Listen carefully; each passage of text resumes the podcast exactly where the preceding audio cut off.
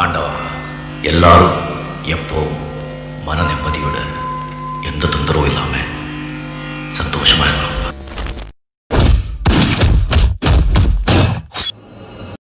அண்ணா அப்படிங்கிறவரை ஏன் கொண்டாடணும்? எதற்காக கொண்டாடணும்? அப்படிங்கிற ஒரு விஷயத்தை எடுத்து பார்த்தோம் அப்படின்னா ரொம்பவே முக்கியமான ஒரு விஷயம். இன்னைக்கு திராவிடம் அப்படிங்கிறத தாண்டி ஒரு மொழிவன்மை அப்படிங்கிறத தாண்டி இது எல்லாரையுமே எல்லா விஷயத்தையுமே தாண்டி பேரறிஞர் அண்ணா அவர்களை வந்து நாம பேச வேண்டியதற்கான அவசியம் என்ன அப்படிங்கிறத எடுத்து பார்க்கிறப்போ நமக்கான ஒரு சில உரிமைகளை நமக்கு மீட்டு கொடுத்தவர் தான் திரு சி. என். அண்ணாதுரை அவர்கள். ஆஹ் கிட்டத்தட்ட தென்னாட்டு பெர்னாட் ஷா அப்படின்னு போற்றப்படுகிறவர் தான் நம்ம திரு சி. என். அண்ணாதுரை. கிட்டத்தட்ட அவரோட வாழ்க்கை அப்படின்றது பாத்தீங்க அப்படின்னா ஒரு நீண்ட நெடிய பயணம்.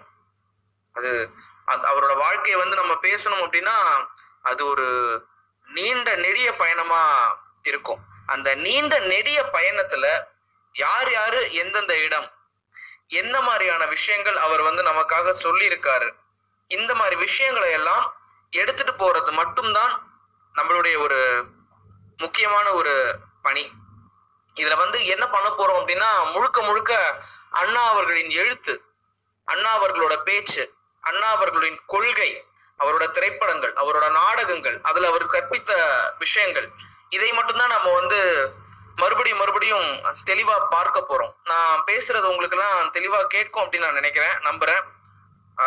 கேட்டுச்சு அப்படின்னா ஒரு நூறு நூத்தி ஐம்பது இரநூறு ஏதாவது போடலாம். ஓகே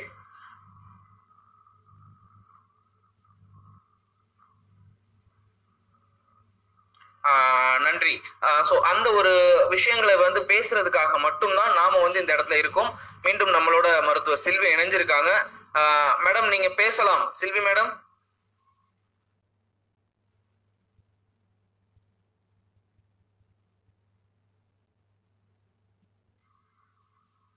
செல்வி மேம் நீங்க பேசலாம். கேக்குது. நீங்க பேசுங்க.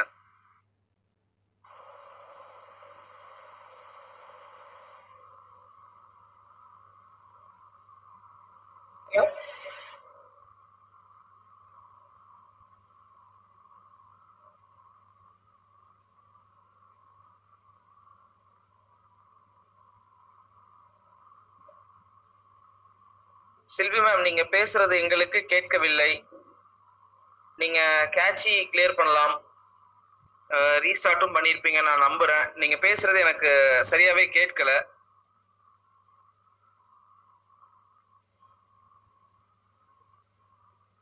செல்வி மேம் நீங்க பேசுறது எங்களுக்கு கேட்கவில்லை.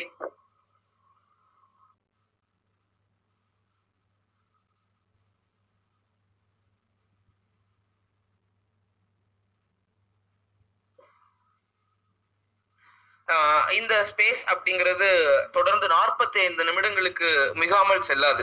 அந்த ஒரு உத்தரவாதம் நான் உங்களுக்கு தரேன் எப்பவுமே. ஒரே ஒரு நிமிடம்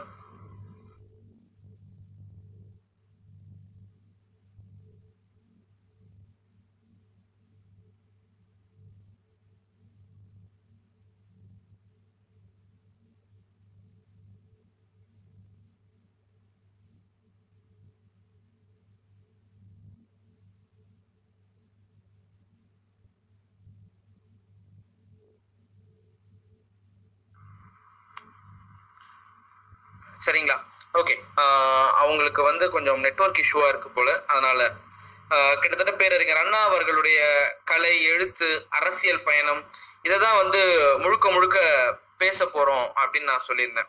அதுல வந்து பாத்தீங்க அப்படின்னா திரு சி என் அண்ணாதுரை வந்து காஞ்சிபுரத்துல பிறந்த ஒருத்தர். திரு நடராசன் பங்காராமையார் தம்பதிகளுக்கு பதினைந்து ஒன்பது ஆயிரத்தி தொள்ளாயிரத்தி ஒன்பது அன்று பிறந்தவர். சரிங்களா? அதனால அதை அதை சுருக்கி தான் அவர் பெயரை வந்து சி என் அண்ணாதுரை அப்படின்னே வச்சுக்கிட்டாரு.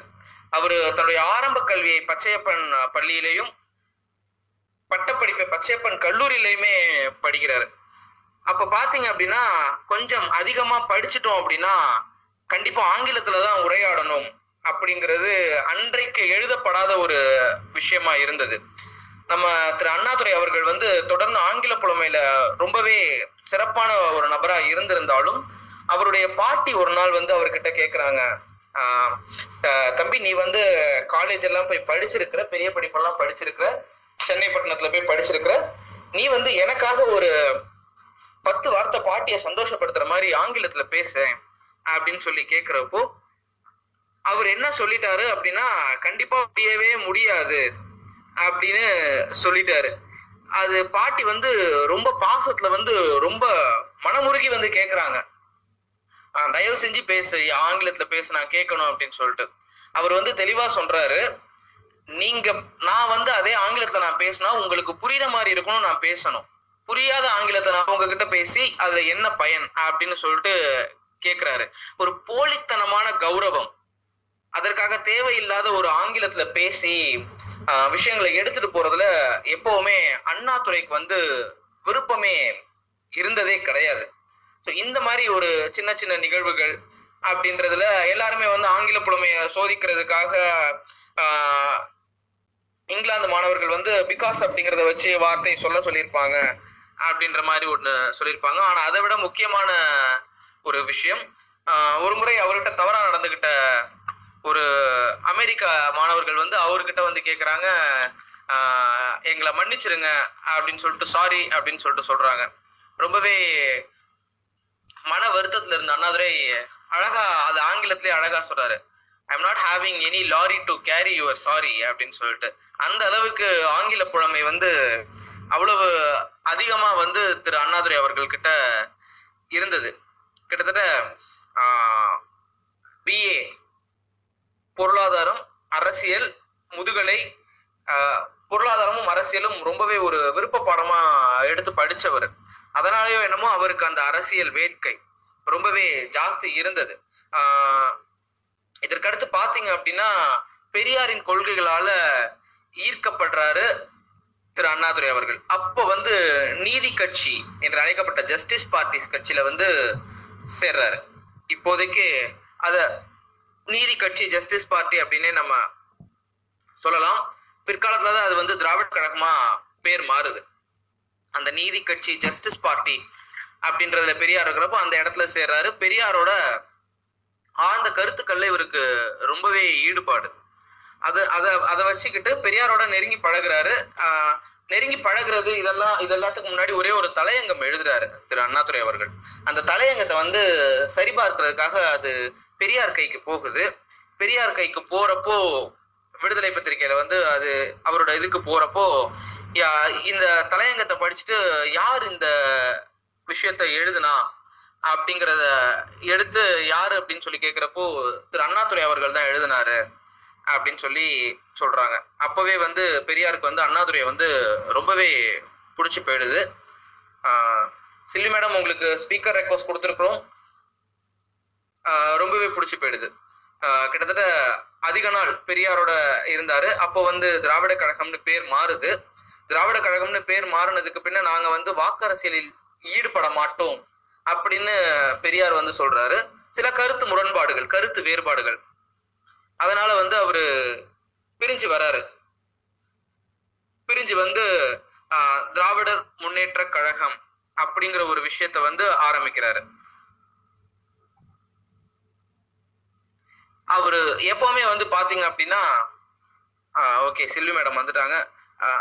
அக்கா பேசுறது கேக்குதா? குட் ஈவினிங் பரத் கேக்குதா? ஆ கேக்குதுக்கா. உங்களுக்கு கேக்குதா? Thank you Bharath sorry sorry sorry எல்லாருக்குமே என்னோட போன்ல நீங்க லிசனர்ல இருந்தா கேட்டுச்சு. ஸ்பீக்கர் வந்ததுக்கு அப்புறம் கேட்கல நான் கம்ப்ளீட்டா அன்இன்ஸ்டால் பண்ணிட்டு ரீஇன்ஸ்டால் பண்ணிருக்கேன். அதனால கொஞ்சம் டிலே ஆயிடுச்சு. சாரி சோ பரத் கண்டிப்பா என்கேஜ் பண்ணிருப்பாங்கன்னு தெரியும். திராவிட முன்னேற்ற கழகம் தொடக்கத்து வரைக்கும் ஒரு வெறுமனே ஒரு சின்ன கதை போலதான் சொல்லியிருக்கேன் ரொம்ப டீட்டெயில்டா உங்க அளவுக்கு நான் பேசுறேன் இந்த இடத்துல மருத்துவர் சில்வி அவர்களை பத்தி சொல்லணும் அப்படின்னா இவர்களுக்கு எந்த அளவுக்கு மருத்துவத்துல ஈடுபாடோ அதை விட அதிகமா திரு அண்ணா அவர்களின் கொள்கைகள் மீது ஈடுபாடு கொண்ட ஒரு நபர். இந்த விஷயத்த ஆரம்பிக்கணும் அப்படின்னு சொன்னப்போ முப்பது நாள் முப்பது விஷயத்த பேச போறேன் அப்படின்னு சொன்னாங்க. இப்போ நீங்க இன்னைக்கு என்ன விஷயம் பேச போறீங்க அப்படின்னு சொல்லிட்டு நீங்க தாராளமா வேகமா ஆரம்பிச்சிருங்கக்கா. கண்டிப்பா. இன்னைக்கு வந்து அண்ணாவோட முதல் தேர்தலை பத்தி தான் பேசணும். அதுக்கு முன்னாடி அண்ணாவோட இன்ட்ரடக்ஷன் அண்ணா எங்க பிறந்தாங்க வளர்ந்தாங்க அந்த மாதிரி. சோ இன்னைக்கு பேசிக்கா இன்ட்ரடக்ஷன் பிளஸ் ஃபர்ஸ்ட் தேர்தல். அவங்க எப்படி எதிர்கொண்டாங்க அப்படின்னு. சோ அண்ணா பத்தி பேசணும் அப்படின்னு. அண்ணா அண்ணா மேல எனக்கு ஈடுபாடு வந்தது எப்ப அப்படின்னா ஒரு நாலஞ்சு வருஷத்துக்கு முன்னாடிதான். வழக்கமா எல்லா புக்ஸும் படிச்சிட்டு இருக்க மாதிரிதான். மாபெரும் தமிழ் கனவு புக்கு வந்து நான் கையில எடுத்தேன். மாபெரும் தமிழ் கனவு புக்கு படிக்க படிக்க அண்ணாவோட ஒரு சித்திரம் வந்து எனக்கு உள்ள வந்து விரிஞ்சுக்கிட்டே போச்சு. அவரோட எழுத்துக்கள் அவரோட பார்வை அத வந்து ஒரு விஷயத்த வந்து டாக்குமெண்ட் பண்ணிருக்க அவர் எடுத்துக்க சிரத்தை இன்னைக்கும் அந்த விஷயங்கள் வந்து அப்படியே தான் இருக்குது. எதுவுமே மாறல. நூறு வருஷம் கழிச்சும் அப்படிங்கிறத பாக்குறப்ப நிஜமாவே ஆச்சரியமா இருந்துச்சு. நூறு வருஷத்துக்கு முன்னாடியே இந்த இந்த இந்த இந்த இதெல்லாம் வந்து இப்படிதான் இருக்கும். இதுக்கு இதெல்லாம் பண்ணணும்னு ஒருத்தர் சிந்திச்சு எழுதி வச்சுட்டு போயிருக்கிறாங்க. அந்த எழுத்த கூட வந்து நம்ம படிக்காம இருக்கோமே அப்படிங்கிற ஒரு இதுதான் அவரோட படைப்புகளை வந்து தேடி தேடி தேடி வாசிக்க வச்சது. சோ இன்றைக்கு நம்ம இந்த எலெக்ஷன் முடிஞ்சு தளபதியோட ஆட்சி வந்து நூறு நாட்கள் முடிஞ்ச இந்த நிலையில எழுவத்தஞ்சாவது சுதந்திர தினம் இன்னைக்கு நம்ம கொண்டாடிட்டு இருக்கிறோம். இந்த எழுவத்தஞ்சாவது சுதந்திர தினம் வாங்கின அன்னைக்கு எழுவத்தஞ்சு வருஷத்துக்கு முன்னாடி அண்ணா வந்து இந்த சுதந்திர தினத்தை பத்தி என்ன பேசினாங்க? சுதந்திர தினத்துல செய்ய வேண்டியது என்ன அப்படின்னு சொல்ல வந்தாங்க. அப்படிங்கிற மாதிரி ஒவ்வொரு நாளுக்கும் ஒவ்வொரு நிகழ்ச்சிக்கும் அண்ணாவோட வாழ்க்கையில இருந்து நம்ம வந்து எடுத்துக்காட்டு வந்து சொல்லிட்டே இருக்க முடியும். சோ அண்ணா அண்ணா ஏன் வந்து அண்ணா பத்தி பேசணும் அப்படின்னு நான் வந்து ட்விட்டர்ல ஆசைப்பட்டேன் அப்படின்னா எனக்கு ரொம்ப பிடிச்ச தலைவர் வந்து அண்ணா. எல்லாருமே வந்து பெரியார் நான் வந்து பெரியாரோட பேத்தி நான் வந்து பெரியாரோட எல்லாருமே பெரியார் பெரியார்னு பேசுறப்ப இன்னொரு பக்கம் வந்து தலைவர் கலைஞர் அவர்களை வந்து அஹ் அவரை பத்தி எல்லாருக்குமே தெரியும். ஓ நீங்க ரெண்டுக்கும் நடுவுல ஒரு ஜீவன் இருக்கு. ஆனா அந்த ஜீவன் தான் வந்து ரொம்ப முக்கியமானது. இந்த திராவிட கழகத்தை வந்து ஒரு நங்கூரம் மாதிரி தாங்கின ஜீவன் வந்து அண்ணாதான். அதுவும் அண்ணா வந்து இப்ப குறிப்பா ஒரு ஒரு ரீசெண்டா ட்விட்டர்ல வந்து ரொம்ப கேவலமா பேசுறப்பதான் வந்து நிஜமாவே எனக்கு அண்ணாவை பத்தி பேசணும் அப்படிங்கிற ஒரு ஆசை வந்து வந்துச்சு. ஏன் அப்படின்னா ஒருத்தங்க வந்து அதாவது யார வந்து இவங்க வந்து நம்ம கிட்ட இருந்து மறைக்கணும்னு நினைக்கிறாங்களோ அவங்கள வந்து நம்ம வெளியில கொண்டு வர்றதா நம்ம படிச்ச படிப்புக்கு ஒரு சின்ன தர மரியாதை அப்படின்னு வந்து எனக்கு தோணுச்சு. சோ ஏன் வந்து இவ்வளவு பில்டப் கொடுக்குறேன் அண்ணாக்கு அப்படிங்கிற மாதிரிலாம் நீங்க யோசிக்க வேண்டாம். சோ நம்ம இந்த அண்ணாவோட முப்பது நாள் வந்து நம்ம டிராவல் பண்ணலாம். இது வந்து நாம் படிச்சு தெரிஞ்சுக்கிட்ட பகுதியோட ஒரு சின்ன பகுதி தான் அதாவது நம்ம வந்து ஒரு ஒரு முன்னோட்டம் சொல்லுங்களேன் இப்ப நம்ம ஒரு சினிமா தான் வருது. ஒரு ரெண்டரை மணி நேரம் சினிமா தான் வருது. பட் அந்த ரெண்டரை மணி நேரம் சினிமாவுக்கு எத்தனை வகையான விமர்சனங்கள் வருது? நம்ம பாக்குறோம் மியூசிக் சரி இருக்கு மியூசிக் சரியில்லை இந்த சீன் நல்லா இருக்கு அந்த சீன் நல்லா இல்ல. இந்த டயலாக் ஸோ ஓவர் இப்ப சார்பட்டா எடுத்துக்கோங்க. சார்பட்டா பரம்பரையில எப்படி வந்து கிட்டத்தட்ட அவங்க வந்து அவங்க ஒரு ஜோக்ல சொல்லுவாங்க ஆல்மோஸ்ட் வந்து எல்லாருமே எழுதிட்டாங்க. அந்த ஸ்கிரீனை அது வெளியிட்ட அந்த ஸ்கிரீன் வெள்ளை கலரை பத்தி தான் வந்து யாருமே வந்து விமர்சனம் பண்ணல அப்படிங்கிற மாதிரி வந்து ஒரு இது. மத்தபடி எல்லா சினிமையும் பத்தி எல்லாருமே வந்து தீவிரமா எழுதிட்டாங்க. அதுவும் வந்து ரங்கவதியா சிஷ்யன் அதுங்கிற ஒரு டயலாக் வந்து நமக்கு வந்து ஃபுல்லா வந்து எந்த அளவுக்கு வந்து மீம் அடிச்சாங்க? ஆக்சுவலி இந்த ஒரிஜினல் ரங்கவத்தியார் கேரக்டருக்கு வந்து ஃபிட் ஆகுற ஆள் யாருன்னு பார்த்தா அறிஞர் அண்ணா தான்.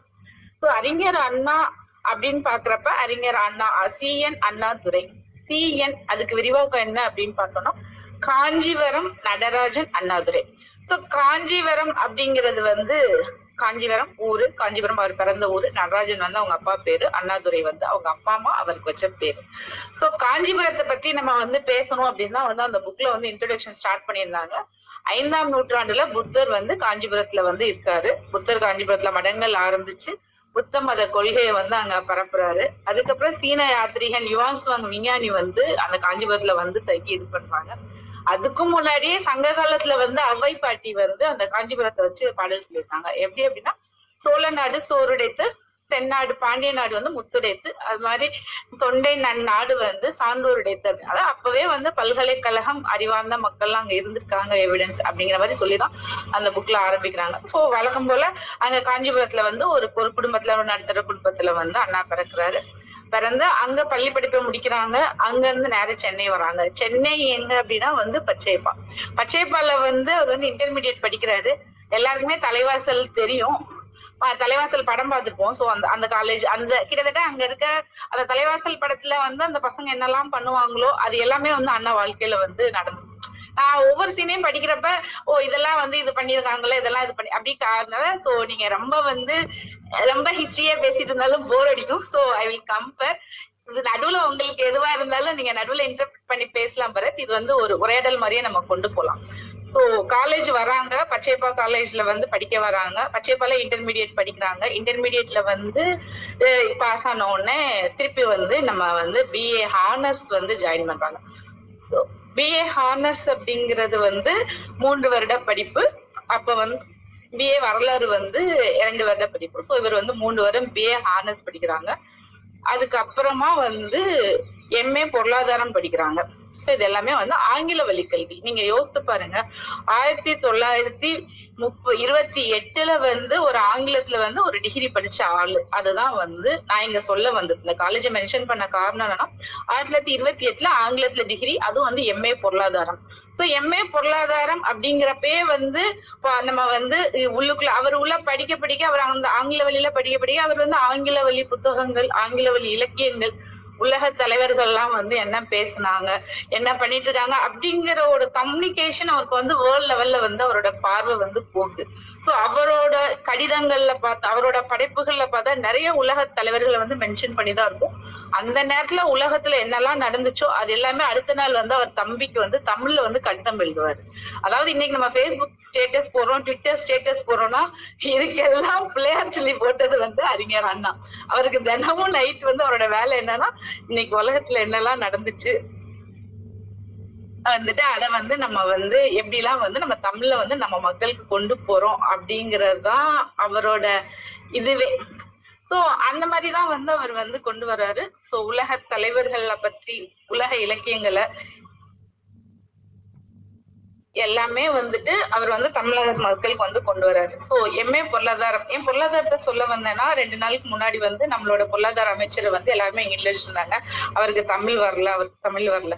அதாவது ஒரு படிப்பு படிச்சவங்க அந்த தகுந்த இடத்துல பணியாற்றப்ப அவங்களோட சிந்தேகங்கள் எல்லாம் எப்படி இருக்கும் அப்படின்னு சொல்ல வந்ததுதான்.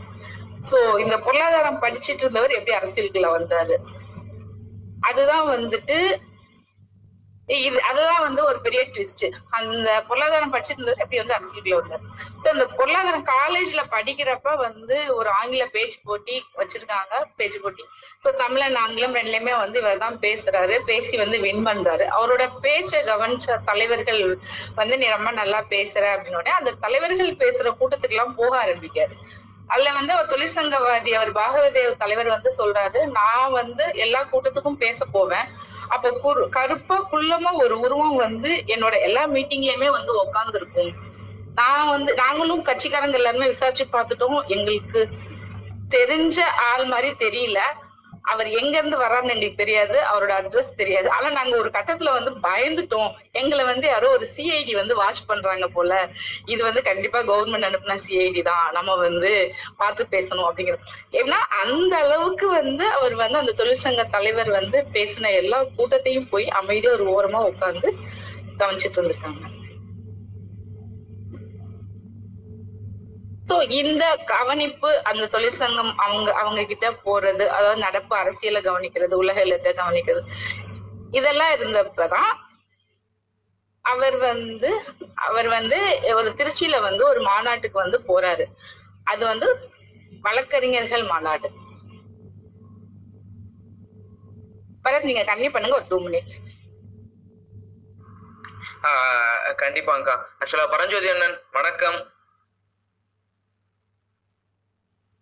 வணக்கம் நல்லா இருக்கீங்களா பரஞ்சோதி அண்ணா? ரொம்ப நாள் ஆச்சு முன்னபடி பேச முடியறது இல்ல அண்ணா பரஞ்சோதி அண்ணா கிட்டத்தட்ட பேரறிஞர் அண்ணா அப்படின்னு சொன்னோம் அப்படின்னா அவரோட அவரு காலத்துல வந்து சம காலத்துல வந்து வாழ்ந்தவங்க இங்க ரொம்பவே கம்மி தான் அவரோட இருந்தவங்க அவரோட காலத்துல வாழ்ந்தவர்கள் நம்ம நிறைய பேர் இருக்கிறாங்களா என்னன்றது நமக்கு தெரியல. அவரோட காலத்துல வாழ்ந்தவங்க ரொம்ப கம்மி தான் பேரறிஞர் அண்ணா அப்படின்றப்போ ஏதாவது ஒரு சுவையான நிகழ்ச்சியோ ஒரு சுவையான சம்பவமோ உங்களுக்கு ஞாபகம் வரணும் இல்லைங்கண்ணா?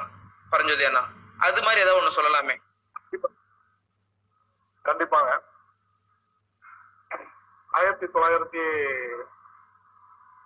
அந்த சம்பவங்கள்ல தொடர்புடைய குடும்பம் என்பதால் அதை சொல்வதற்கு ரொம்பவும் பெருமையாகவும் ஒரு உரிமையாகவும் நான் கருதுகிறேன். ஆயிரத்தி தொள்ளாயிரத்தி ஐம்பத்தி இரண்டாம் ஆண்டு இனி கழகம் தேர்தலில் போட்டியிட வேண்டுமா வேண்டாமா என்ற ஒரு கேள்விக்குறியின் அடிப்படையில் திருச்சியினுடைய ஜோசப் கல்லூரி மைதானத்தில் மாநாடு மாநாடு ஒன்றை நடத்த வேண்டும் என்ற ஒரு அறிவிப்பினை அண்ணா அவர்கள் வெளியிடுகிறார்கள். அந்த அறிவிப்பினை தொடர்ந்து இன்றைக்கு இருக்கக்கூடிய அன்பு அண்ணன் மகேஷ் பொய்யாமலி அவர்களின் தாத்தா அன்பில் ஐயா அன்பில் தர்மலிங்கம் அவர்கள் ஒவ்வொரு கிராமமாக வந்து இது போன்ற ஒரு சூழல் ஏற்பட்டு இருக்கிறது அன்றைய காலகட்டத்தில் அஹ், சகோதரி சில்வி அவர்கள் சொன்னது போல உலகத்தினுடைய இன்னொரு பார்வை நம்ம மக்களுக்கு அவர் தான் கொண்டு வந்து கொடுத்துட்டு இருக்காரு. ஆனா இங்க என்ன நிலைமை அப்படின்னு கேட்டீங்கன்னா ஒவ்வொரு கிராமமும் ஒவ்வொரு பண்ணையாளர்களுடைய கட்டுப்பாட்டுல இருக்கும். ஒரு விவசாய கூலியல் விவசாயத்தை தவிர வேற பொருளாதாரம் கிடையாது நமக்கு. அப்ப நீங்க ஒரு கட்சி கூட்டத்துக்கு நம்ம போகணும் அப்படின்னா நாளைக்கு காலையில ஓ மா ஓ பையன் அங்க கூட்டத்துக்கு நேற்று போனா நம்மள திமுக கூட்டத்துக்கு நீ வேலைக்கு வராத அப்படின்னு சொல்லிடுவாங்க அந்த பண்ணையாரு. அந்த கூட்டத்துக்கு போய் உன் பையன் கலந்துகிட்டு இருக்கான் அந்த அளவுக்கு ஆகி போச்சா அப்படின்னு சொல்லக்கூடிய காலகட்டம். அந்த மாதிரி இருக்கும்போது அந்த எங்களுடைய கிராமத்துல இருந்து அந்த கூட்டத்துக்கு எப்படி போவாங்கன்னு எங்க அப்பா சொல்லியிருக்காங்க. கிட்டத்தட்ட அந்த ஊர் முடிகிற வரைக்கும் சைக்கிள்ல நம்ம எடுத்துட்டு போனோம் அப்படின்னா கைலி இந்த இதெல்லாம் எடுத்து ட்ரௌசர் போட்டுக்கிட்டு அங்க போய் வேட்டியை கட்டிக்கிட்டு கூட்டத்துக்கு போனது தெரியாம வந்து நைட்டு நள்ளிரவுக்கு மேல வந்து ஆயிரத்தி தொள்ளாயிரத்தி நாற்பத்தி ஐம்பத்தி ரெண்டாம் ஆண்டு வந்து இந்த மாதிரியான சூழல்ல எங்களோட கிராமத்துல வந்து இன்னைக்கும் அந்த வீடு அப்படியே இருக்கு. அந்த வீட்டு திறப்பு விழாவுக்கு அண்ணா அவர்கள் வந்தாரு. அப்ப அப்படி வரும்போது கிட்டத்தட்ட மூன்று வீடுகள் அந்த வீட்டுல தான் எங்க வீடுகள்லாம் சாப்பாடு எல்லாம் பண்ணி அந்த சாப்பாடு இன்னும் போட்டோஸ் எல்லாமே இருக்கு. அன்னைக்கு அண்ணா அவர்கள் சொன்ன வார்த்தை என்ன அப்படின்னு கேட்டீங்கன்னா இந்த மண்ணில் இந்த மண்ணுக்கு குரலாக விளங்கக்கூடிய நீங்கள் மிகவும் ஒரு கொடுத்து வைத்தவர்கள் இந்த ஊர் விளங்கணும் அப்படின்னு சொல்லி அன்னைக்கு சொன்னாராம். இன்றளவுக்கும் இந்த தேர்தலில் முதல் கொண்டு எங்க எங்க ஊர்ல வந்து வேற வேற மாதிரி ஒரு கட்சிக்கு ஓட்டு போகணுங்கிற எண்ணமே வராது. அந்த மாதிரி அந்த தெரு முழுக்க அப்படியே தான் இன்ன வரைக்கும் செஞ்சுட்டு இருக்காங்க. ஏன் அப்படி சொன்னாங்க அப்படின்னு கேட்டீங்கன்னா அந்த மாநாட்டிற்கான நிதி அதிக நிதியை பெற்று தந்தது எங்கள் கிராமம் தான் அது மாநாட்டினுடைய மேடையிலே அவர் அறிவித்தாரு. அதனால இன்னைக்கும் அந்த எங்களோட தாத்தா இறந்துட்டாங்க. அந்த போட்டோவில் அண்ணாதுரை இந்த மேடையில் வழங்கின அந்த ஒரு துண்டு அந்த துண்டு வந்து பார்த்தா சாதாரண துண்டா இருக்கும். அது எனக்கு கண்ணீர் வர மாதிரியான ஒரு சூழல். அதனால வந்து அந்த துண்டு சாதாரண துண்டா இருக்கும். எங்க அப்பா என்ன பண்ணாங்க அப்படின்னு கேட்டீங்கன்னா பெரிய போட்டோவா அதை ஃப்ரேம் பண்ணி அந்த போட்டோக்குள்ளேயே அந்த துண்டு இருக்கும். கண்ணாடி அந்த மாதிரி பட்டி போட்டு அவருடைய கழுத்துல போட்ட மாதிரி அந்த துண்டு இன்றளவுக்கும் எங்க வீட்டுல அப்படியே தான் இருக்கு. அதனால அதை மறக்க முடியாத ஒரு சம்பவம். எங்களோட பொக்கிஷமாக அதை பாதுகாத்துட்டு வந்துட்டு இருக்கோம். தொடர்ந்து பேசுவோம். நன்றி நன்றி பரஞ்சோதி சில்வி மேம்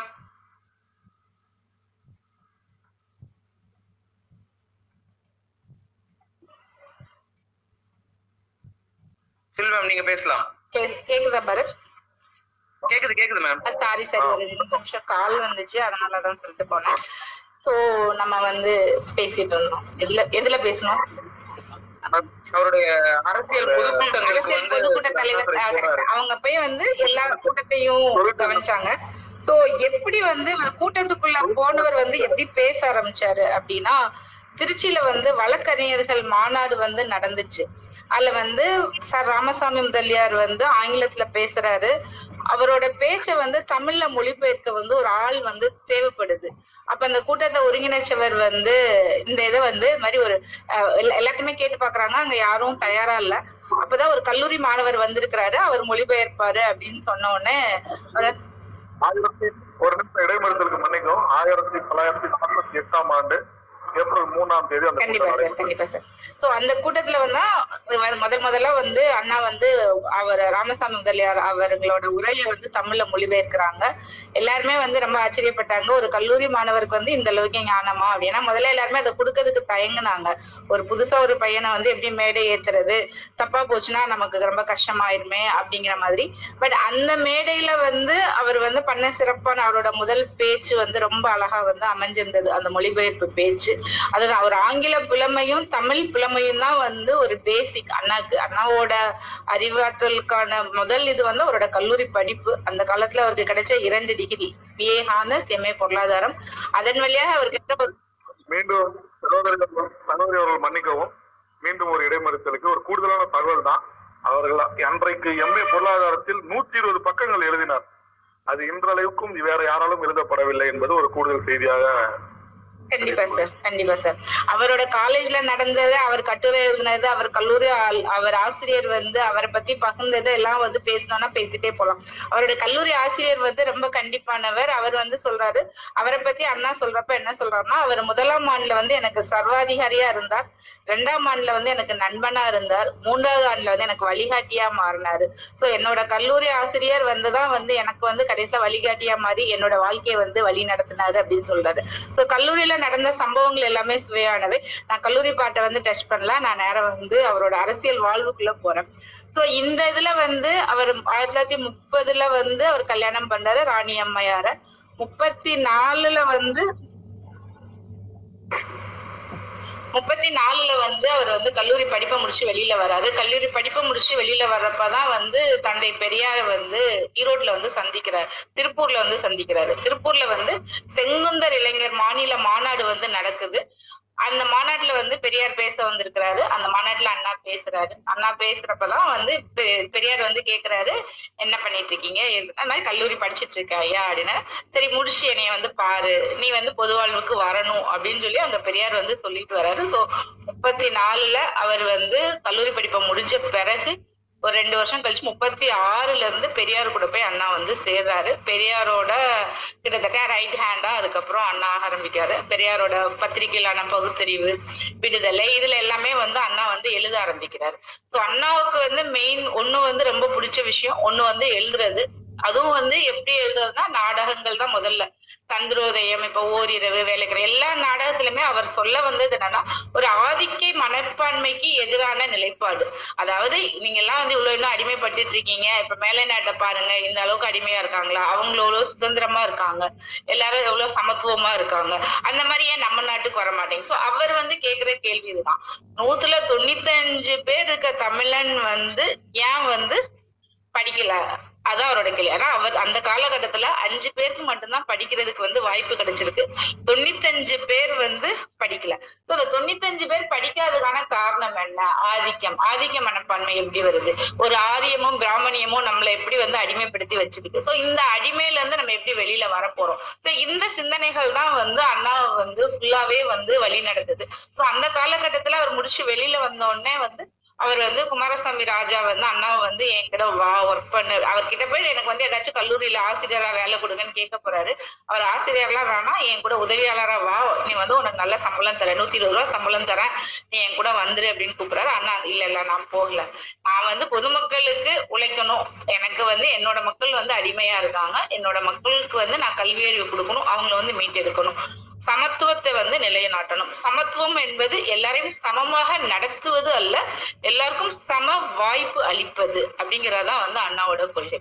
சோ சம வாய்ப்பு வந்து அளிக்கணும் சமத்துவத்தை நிலைநாட்டணும். தந்தை பெரியாரோட கருத்துக்களை வந்து உளமாற எடுத்துக்கிட்டு அவர் ஊர் ஊரா போய் வந்து பரப்ப போறாரு. சோ அந்த சமயத்துலதான் வந்து அவர் வந்து முதல் தடவையா வந்து நீதி கட்சி சார்பா சென்னை நகரசபை தேர்தல்ல வந்து அவர் வந்து நிற்கிறாரு சோ நீதி கட்சியோட வரலாறு எப்படி ஆரம்பிச்சதுன்னு சொல்லி பரத் சொல்லியிருப்பாங்கன்னு நினைக்கிறேன். திருப்பி நான் ஒரு ஷார்ட்டா ஒரு இது சொல்றேன். நீதி கட்சி வந்து ஆரம்பிச்சவங்க யாரு அப்படின்னா சார் டாக்டர் நடே நடேசனும் தியாகராஜா முதலி தியாகராஜா சார். அவங்க அவங்க ரெண்டு பேருமே டி நகர்ல வந்து நீங்க போனீங்கன்னா நடேசன் பார்க் அந்த தியாகராஜ நகர் எல்லாமே இவங்க ரெண்டு பேரோட நினைவா தான் வந்திருக்கு. அவங்க வந்து இந்த சென்னை மாகாணத்துல வந்து கவுன்சில்ல வந்து உட்காந்துருக்காங்க அப்ப பார்த்தா அவங்க ரெண்டு பேர் தவிர வந்து அங்க வேற யாருமே வந்து மத்த ஆட்கள் வந்து இல்ல. அதாவது பிராமணியத்தை தவிர அங்க வேற யாருமே இல்ல அப்படிங்கறத பார்த்துட்டு தான் நம்ம மக்களுக்கு வந்து ஒரு வாய்ப்பு கொடுக்கணும். நம்ம மக்களோட கருத்துக்கள் வந்து மக்கள் மன்றத்துல வந்து எதிரொலிக்கணும் அப்படின்னு நினைச்சு தென்னிந்திய நில உரிமை சங்கத்தை வந்து ஆரம்பிக்கிறாங்க. அது அப்படியே நீதி கட்சியா மாறுது. நீதி கட்சிக்கு வந்து முதல் முதல்ல ஆயிரத்தி தொள்ளாயிரத்தி இருபத்தி ஒண்ணுல ஆட்சியை வந்து தமிழ்நாட்டுல பிடிக்கிறாங்க. சோ அதோட நூற்றாண்டு விழா தான் ரெண்டாயிரத்தி இருபத்தி ஒண்ணுல இப்ப வந்து த- தளபதி வந்து நூற்றாண்டு விழா சட்டசபைக்கு வந்து கொண்டாடினது. சோ ஆயிரத்தி தொள்ளாயிரத்தி இருபத்தி ஒண்ணுல முதல் முதல்ல வந்து நீதி கட்சி ஒரு திராவிட கருத்துக்கள் பேசிய கட்சி வந்து ஆட்சிக்கு வந்து வருது. சோ அந்த நீதி கட்சி வந்து அப்படியே வந்து ஆயிரத்தி தொள்ளாயிரத்தி முப்பத்தி ஏழுல என்ன ஆகுது அப்படின்னா இந்த மாதிரி இவங்க திராவிடம் சம உரிமை சம வாய்ப்பு பத்தி பேசினோன்னே அந்த இடத்துல இருந்த ஒரு மிகப்பெரிய கணவான்கள் ஒரு நிலப்பிரபுக்கள் இவங்க எல்லாருமே கட்சியை விட்டு ஸ்லோவா வெளியில போறாங்க. ஆயிரத்தி தொள்ளாயிரத்தி முப்பத்தி ஏழுல வந்து கட்சி வந்து தேர்தல்ல தோக்குது. அந்த த- கட்சி தேர்தல்ல தோக்குற சமயத்துலதான் வந்து நீதி கட்சியில இருக்க தலைவர்கள் வந்து பெரியாரையும் அண்ணாவையும் உள்ள கட்சிக்குள்ள கூப்பிடுறாங்க. நீங்க வந்து கட்சிக்குள்ள வாங்க. வந்து வந்து இந்த கட்சியை வந்து பலப்படுத்துங்க. கண்டிப்பா வந்து நம்ம வந்து இப்போ உள்ள பாஜக அப்போ உள்ள காங்கிரஸ். சோ நீங்க காங்கிரஸ் அப்படின்னு சொன்னப்ப என்ன கூட்டணி கட்சியை பேசுறாங்க அப்படின்னு நீங்க நினைக்க வேணாம். இங்க நம்ம பேசுறது எல்லாமே அப்போதுள்ள காங்கிரஸ். இப்ப இருக்க காங்கிரஸ் கிடையாது. ஏன்னா இப்ப அது வந்து பாஜகவா உருமாறிடுச்சு சோ அப்போ உள்ள காங்கிரஸ் வந்து அதுக்கு எதிரா வந்து ஒரு நீதி வேணும் அப்படின்னு தான் நீதி கட்சி ஆரம்பிச்சாங்க. அது இங்கிலீஷ்ல வந்து ஜட்ஜ் ஜஸ்டிஸ் கட்சி அப்படிங்கறதா அது வந்து சொல்லிட்டு இருப்பான் சோ எப்பயுமே வந்து இப்போ ஒரு இந்து பத்திரிகை வந்து காங்கிரஸ்க்கு ஆதரவா ஒரு பார்ப்பனியத்துக்கு ஆதரவா எழுதும். இங்க அதே சமயத்துல வந்து இப்ப விடுதலையோ பகுத்தறிவோ வந்து திராவிட சோ இப்ப நம்ம எப்படி இருக்கோமோ ஒரு பார்ப்பன ஊடகத்துக்கும் ஒரு திராவிட ஊடகத்துக்கும் உள்ள வேறுபாடு வந்து நூறு வருஷத்துக்கு முன்னாடி இருந்தேதான் இருந்துட்டு வந்திருக்கு. ஸோ ஆயிரத்தி தொள்ளாயிரத்தி முப்பத்தி ஏழுல வந்து பெரியாரும் அண்ணாவும் வந்து அந்த நீதி கட்சிக்குள்ள போய் ஜாயின் பண்ணி ப்ராப்பரா அவங்களோட அரசியல் வாழ்க்கையை வந்து ஆரம்பிக்கிறாங்க.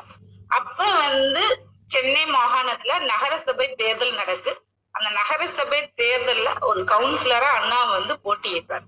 அதுதான் அண்ணா போட்டியிடுற முதல் தேர்தல் நீதி கட்சியோட அப்ப எதிர்த்து நின்னது யாருன்னு பார்த்தோம் அப்படின்னா அவங்க வந்து காங்கிரஸ் சார்பில் வந்து நிப்பாட்டி வச்சிருக்கிறாங்க பாலசுப்ரமணியன் அவரும் வந்து எம்ஏ படிச்சவர் இவரும் வந்து எம்ஏ படிச்சவர்.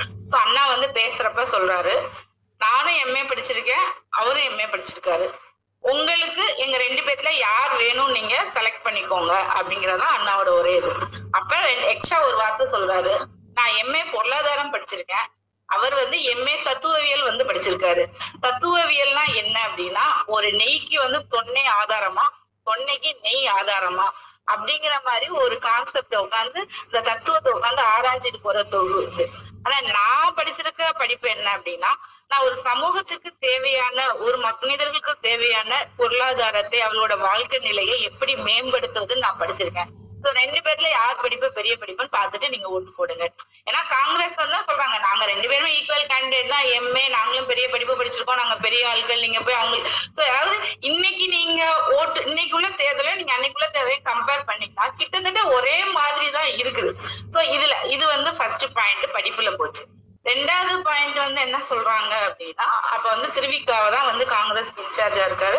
அவர் வந்து அண்ணாவுக்கு எதுக்காக பேசுறப்ப என்னன்னா ஒரு நந்தவனத்துல வந்து ஒரு நாய் செத்து போயிருந்தா அந்த நாயை தூக்கி போட்டுட்டு நந்தவனத்தை சுத்தம் பண்ணணும். ஆனா அதுக்காண்டி நாய் செத்துருக்குதே அப்படின்னு சொல்லிட்டு நந்தவனத்தை நம்ம தீய வச்சு கொளுத்திடக்கூடாது அப்படிங்கிறதா அதனால உங்களுக்கு காங்கிரஸ் மேல உங்களுக்கு வந்து கொஞ்சம் வெறுப்பு இருந்தா யார் தீய சக்தியோ அவங்கள அழிச்சிருங்க. பட் அதுக்காக காங்கிரஸையே அழிக்கணும்னு நீங்க நினைக்காதீங்க அப்படிங்கறதா வந்து ஆஹ் திருவிக்காவோட வாதம். அப்ப வந்து அண்ணா வந்து இதுக்கு பதில் என்ன சொல்றாரு அப்படின்னா நந்தவனம்ங்கிறது வந்து ஒரு அழகான மலர்கள் பூத்து குலுங்கக்கூடிய சோலை ஒரு நறுமணத்தோட கூடிய இடம். அது வந்து ஒரு வயதானவர்கள் வந்து ஒரு நடைபயிற்சி பழகவோ ஒரு நலிந்த நலிவடைந்தவர்கள் அங்க போய் ஒரு நல்ல காற்றை சுவாசிச்சு ஒரு ஆரோக்கியம் பெறுவதற்கான இடம். அந்த இடத்துல போய் ஒரு நாய் போய் செத்து போகுதுன்னா அந்த இடத்துல மனம் வந்து எந்த மாதிரி வீசிட்டு நீங்களே நினைச்சுக்கோங்க. அந்த ஆரோக்கியமற்ற ஒரு நந்தவனம் ஒரு உள்ள போய் மனுஷ நாயே செத்து போயிருச்சு அப்ப மனுஷங்க போனா சாக மாட்டோமா? அப்ப நம்ம என்ன செய்யணும்? அந்த நந்தவனத்தை வந்து நம்ம கொளுத்தணும் அப்புறப்படுத்தணும். சோ நந்தவனத்துல இருக்க நாய் நீங்க தூக்கி போட்டலாம் பட் ஆனா நந்தவனமே மோசமா இருக்கு. அதனால நீங்க வந்து காங்கிரஸ்க்கு ஓட்டு போடாதீங்க எனக்கு ஓட்டு போடுங்க.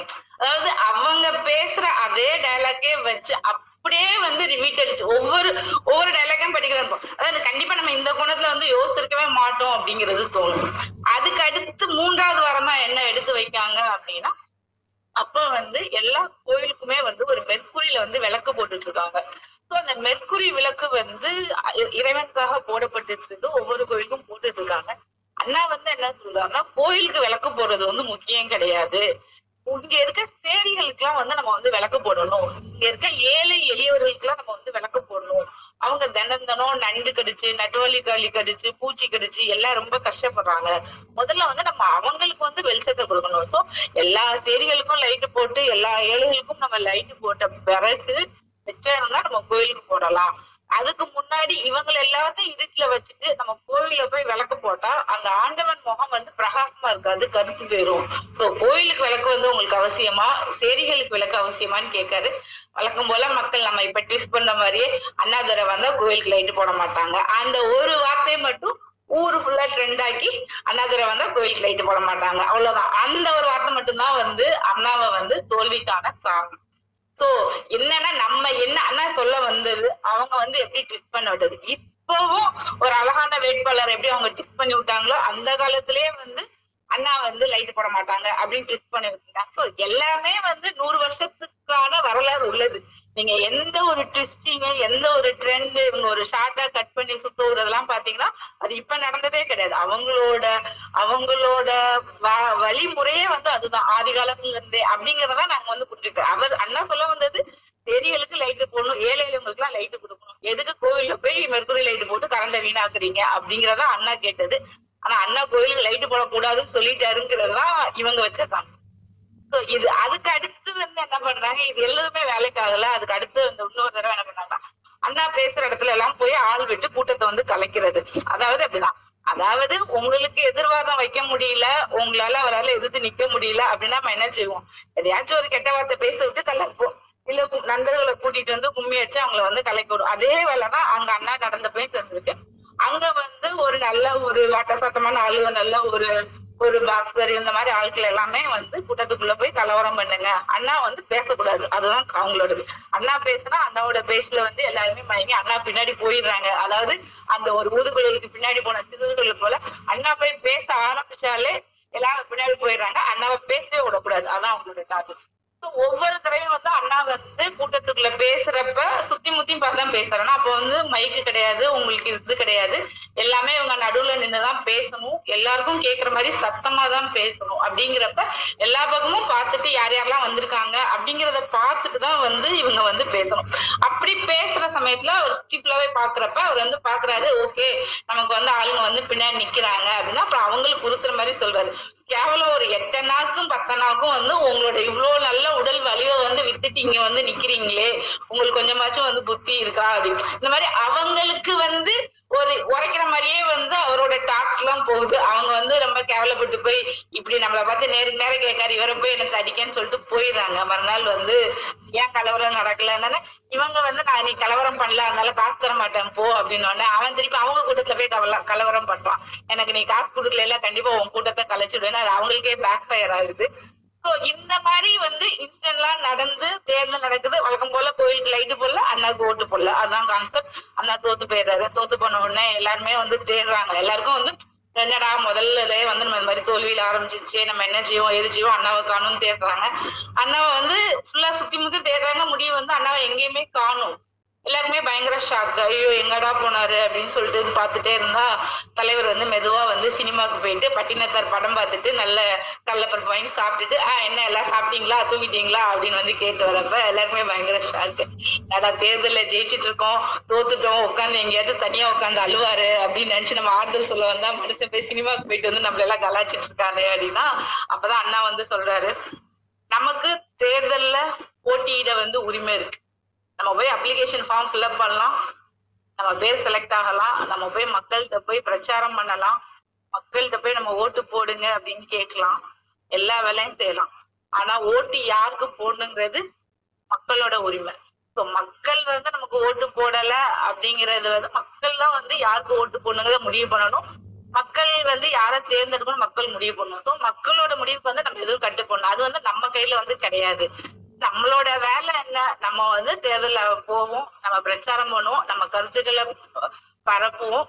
நம்மள வந்து மக்கள் ஏத்துக்கிற வரைக்கும் விடாம இதை நம்ம தொடர்ந்து செய்வோம் அவ்வளவுதான். என்னுடைய கடமையை நான் செஞ்சேன். நான் வெற்றி தோல்வியை பத்தி எல்லாம் கவலைப்படல.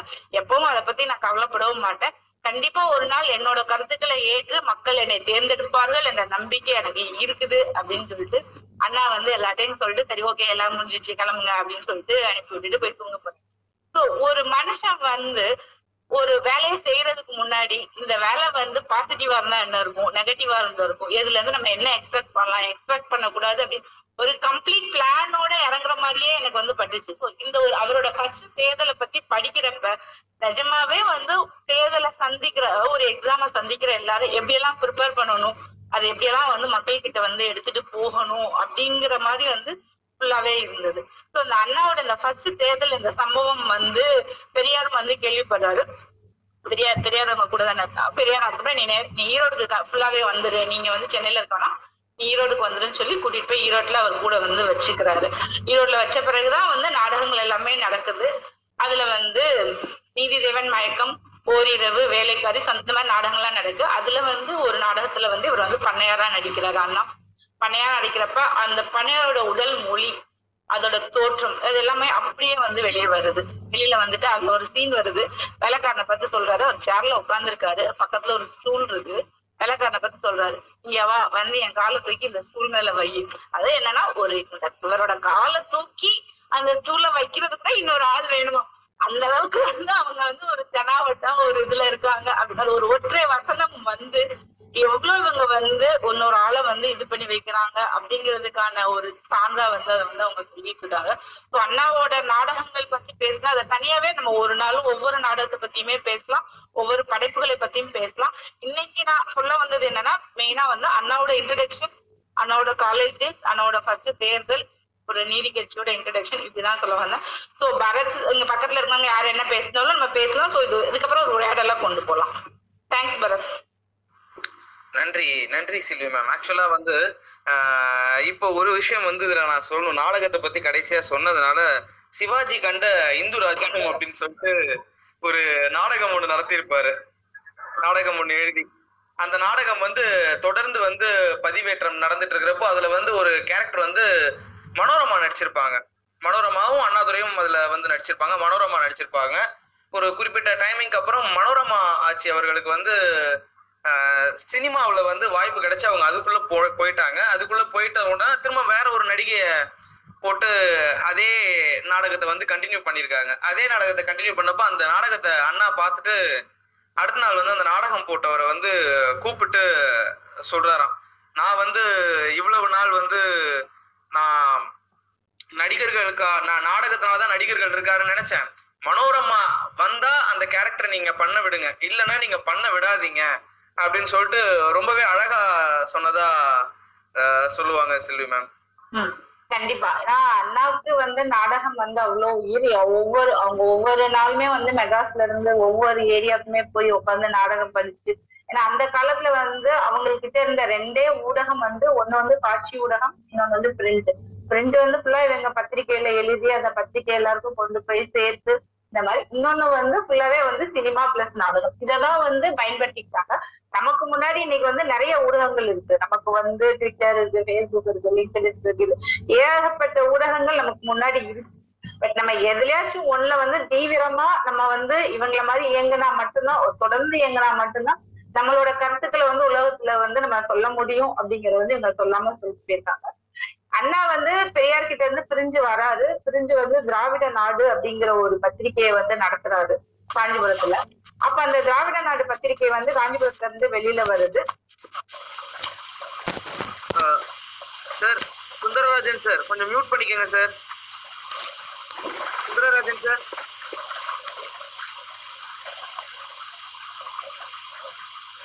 அக்கா ஒரு நிமிஷம். ஆ நீங்க பேசுங்கக்கா. பேசுங்க. கேக்குதா? கேக்குதா? அதான் அண்ணா வந்து திராவிட நாடுங்கிற பத்திரிகையை வந்து காஞ்சிபுரத்துல வந்து நடத்திட்டு இருக்காரு. பெரியார் அங்க வந்து அண்ணாவை பார்க்க வராரு. பார்க்க வரப்ப இவருக்கு வந்து அச்சகம் கிடையாது. நமக்கு வந்து பக்கத்துல அவர் கொடுக்கறதெல்லாம் பிரிண்ட் பண்ணி வாங்கி அனுப்பிட்டு இருக்காங்க அப்படிங்கிறது தெரிய வருது. உடனே பெரியார் வந்து அவரோட பத்திரிகையில போய் எழுதுறாரு. இந்த மாதிரி அண்ணா வந்து அச்சகம் இல்லாம தனியா பத்திரிகை அடிக்க வந்து ரொம்ப கஷ்டப்படுறாரு. தேவையான எழுத்துக்களை வந்து கொடுக்குறேன். நீங்க தொண்டர்கள் அவங்க கழக தலைவர் இவங்க எல்லாருமே வந்து கொஞ்சம் கொஞ்சம் அவருக்கு வந்து பணம் அனுப்புங்க. அவருக்கு ஒரு பிரிண்டிங் மிஷின் வாங்க சொல்லி பெரியார் வந்து அவரோட பத்திரிகையில எழுதுறாரு. அவர் எழுதின உடனே வந்து அண்ணாக்கு எல்லாருமே பணம் அனுப்புறாங்க. அதுலதான் அண்ணா வந்து ஒரு பிரிண்டிங் மிஷின் வாங்குறாரு. வாங்கின உடனே எல்லாத்தையுமே கணக்கு பார்த்துட்டு இந்த மாதிரி வந்து இவ்வளவு பணம் வந்துட்டு நான் மிஷின் வாங்கினேன் மிச்சம் இவ்வளவு இருக்கு அப்படின்னு சொல்லி உங்களுக்கு தான் டிப்ஸ் அனுப்பிட்டு இதுக்கு மேல யாருமே பணம் அனுப்பாதீங்க. எனக்கு போதும் அப்படின்னு சொல்லிட்டு அந்த இதை வந்து அவர் வந்து அதையுமே வந்து பத்திரிக்கையில போடுறாரு.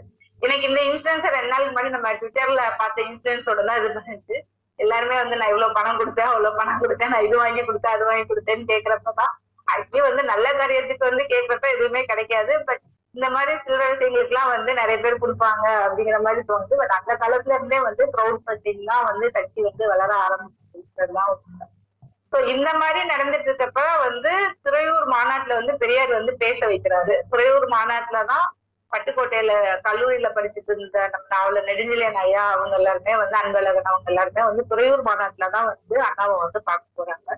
துறையூர் மாநாடு போயிட்டு வந்துட்டு அவங்க வந்து அவங்க ஃப்ரெண்டுகிட்ட வந்து அண்ணாதுரை வந்து டிஸ்கிரிப்ஷன் சொல்றாங்க. அந்த அண்ணாதுரையோட அந்த டிஸ்கிரிப்ஷன் அதாவது அவரை பத்தி வர்ணிக்கிறது வந்து ஒரு அழகான பேராகிராஃபா அது அப்படியே இருக்கு. அதை நான் அதை மட்டும் வாசிக்கிறேன். நெடுஞ்செழியன் வந்து போறாரு.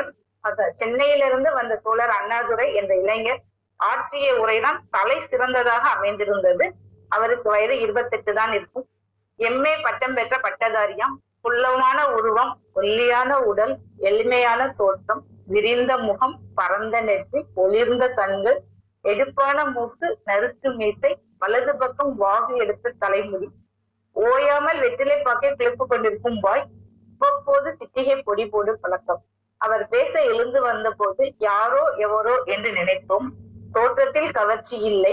ஆனால் அவர் பேசத் தொடங்கியவுடன் அவரிடம் காணப்பட்ட அவரது எடுப்பான குரல் அடுக்கு சொற்கள் அழகிய தமிழ் எதுகையும் மோனையும் உவமையும் உருவகமும் அணி அழகும் பொருள் ஆழமும் கொண்ட சொல்லோட்டம் ஓசை நயம் அழுத்தமான கருத்துக்கள் ஆணித்தரமான வாதங்கள் உறுதியான கொள்கைகள் உயர்ந்த எண்ணங்கள்.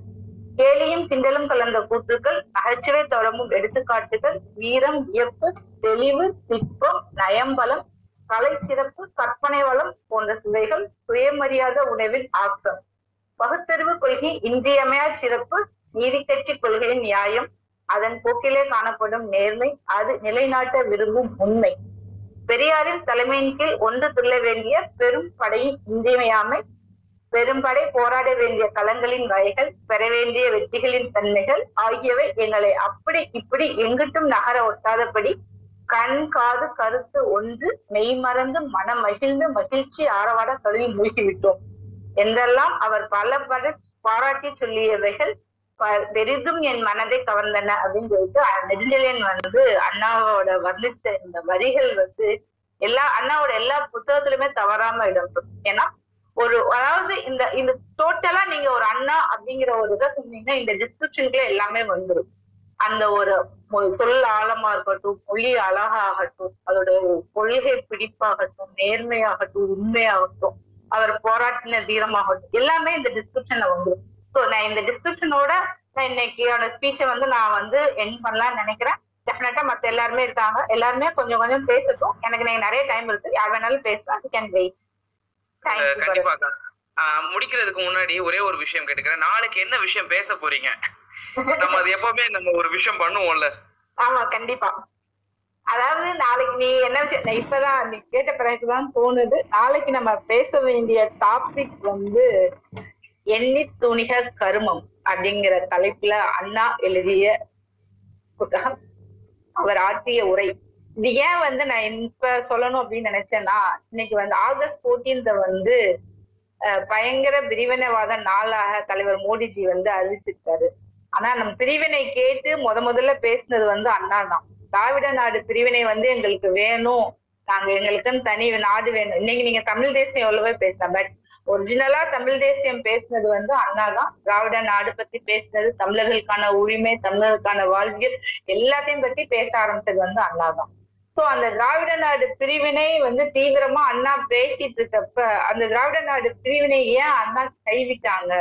அதற்கான காரணம் என்ன? அப்படிங்கறத வந்து அண்ணா வந்து ஒரு புத்தகமா எழுதி வச்சுட்டு போயிருக்கிறாரு.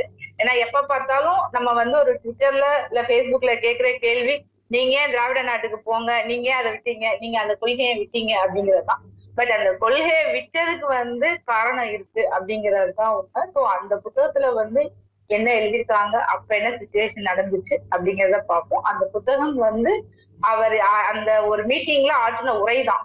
அந்த உரை வந்து இங்கிலீஷ்ல தமிழ்ல ரெண்டுலயும் இருந்துச்சு. அத தலைவர் கருணாநிதி வந்து அவரோட பொக்கிஷமா ரொம்ப பாதுகாத்துட்டு இருந்தாரு. ரெண்டாயிரத்தி மூணுல அத முரசொலியில வந்து தலைவர் வந்து வெளியிட்டாரு. அதுக்கப்புறமா தான் அந்த புத்தகமா எல்லாருக்குமே கிடைச்சு. ஸோ எல்லாருமே யாரெல்லாம் வந்து இப்ப இன்னைக்கு வந்து நம்ம திராவிடம் பேசணும் அன்னைக்குள்ள இது வடக்கு வாழ்கிறது தெற்கு தேய்கிறது அப்படிங்கிற ஒரு அண்ணாவோட கமெண்ட் வந்து எப்படி வந்துச்சு? தெற்க தனியா பிரிச்சு கொடுங்கிற கோரிக்கை வந்து அண்ணாவுக்கு எப்படி வந்துச்சு? ஏன் வந்துச்சு? ஏன் அதை பிரிக்க முடியாம போச்சு? இன்னைக்கு அதை பிரிக்கிறது பாசிபிளா அப்படிங்கறதுக்கானது வந்து நாளைக்கு கண்டிப்பா பேசலாம். ஆஹ் கண்டிப்பா ரொம்ப ரொம்ப நன்றி அக்கா. ஆஹ் பரஞ்சோதி அண்ணா நீங்க வந்து எங்க ஊர் எங்க ஊர் எங்க கிராமம் அப்படின்னு நீங்க சொன்னீங்க. கடைசி வரைக்கும் உங்களோட கிராமத்தை வந்து நீங்க சொல்லவே இல்லை பரஞ்சோதி அண்ணா. அவங்க எங்க போட்டுட்டு எங்கேயும் போயிட்டாங்களான்னு தெரியலையே. இல்ல நடுவு நடுவுல பேசுவாங்க ரொம்ப அமைதியா இருக்காங்க. இல்ல நான் அவங்க இடையில எல்லாம் நூறு அண்ணன் ஹண்ட்ரட் எல்லாம் போட்டாங்க அக்கா. ஓகே சுந்தரராஜன் சார் வாங்க. சொல்லுங்க சுந்தரராஜன் சார்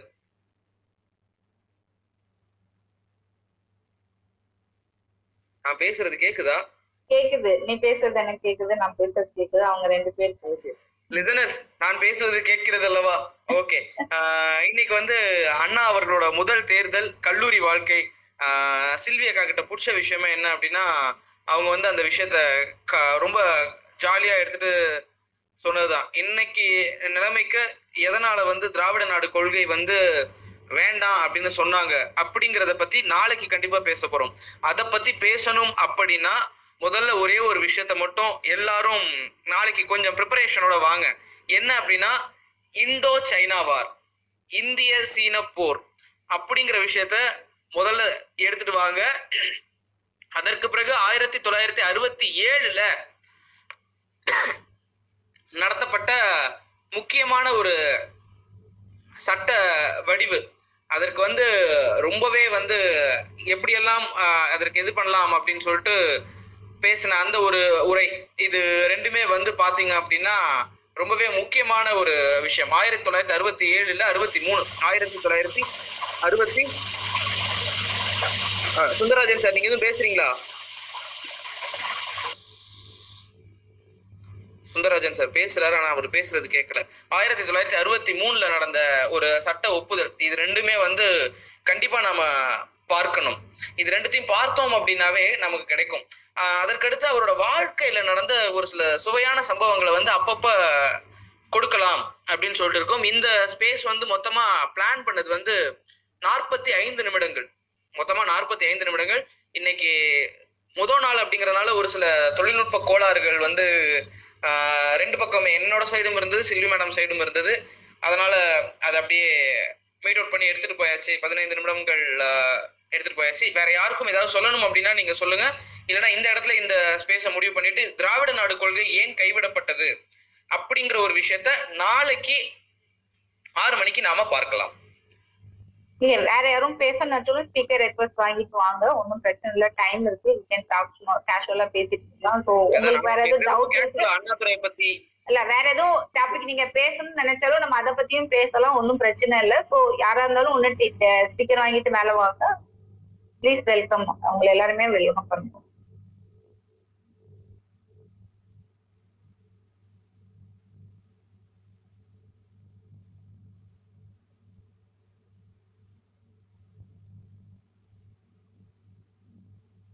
ஓகே இந்த இடத்துல நான் வந்து ஒரு சிறப்பான ஒரு ஸ்பெஷல் நன்றி வந்து நான் கொடுக்கணும்னு ஆசைப்படுறேன்.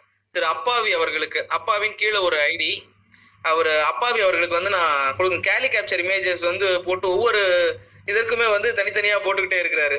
அப்பாவி. ரொம்ப நன்றி அப்பாவி. உங்களுடைய தீவிர பற்றுக்கு வந்து ரொம்ப நன்றி. அழகா அதற்கேத்த மாதிரி பிக்சர் வந்து ரெடி பண்ணி போட்டுக்கிட்டே இருக்கீங்க. நன்றி.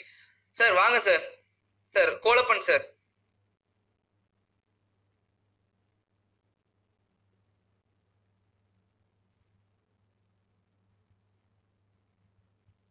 sir Kolappan sir நீங்க பேசலாம். பேசுங்க. நன் வணக்கம் பரத். சாரி ஒரு போன்ல இருந்ததுனால உட தொடர்ந்து பேச முடியல. சார் பேசுனா பேசுங்க. கோலப்பன் சார் பேசு பேசுங்க சார் கோலப்பன் சார் பேச வரமாட்டேங்கிறாரு அண்ணா. இல்ல இல்ல அவர் ஸ்பீக்கர் இந்த உடனே அக்செப்ட் ஆக மாட்டேங்குது. சில பேத்துக்கு. அந்த கம்ப்ளைண்ட் இருக்கு. ஓகே அது உடனே accept ஆக மாட்டேங்குது ஓகே ஓகே. பஞ்சஜினா சார் நீங்க. சொல்லுங்க. நீங்க உங்களோட ஊர் வந்து கடைசி வரைக்கும் சொல்லவே இல்லை. ஏன்னா திராவிட இயக்கத்துக்கு வந்து ஒரு முழுமையான ஒரு நிறைய விஷயங்கள் வந்து திருச்சியும் அதை சார்ந்த பகுதிகளும் கொடுத்திருந்தது. அப்படிங்கிறது தான் நிஜம். மறுக்க முடியாத ஒரு நிஜம்.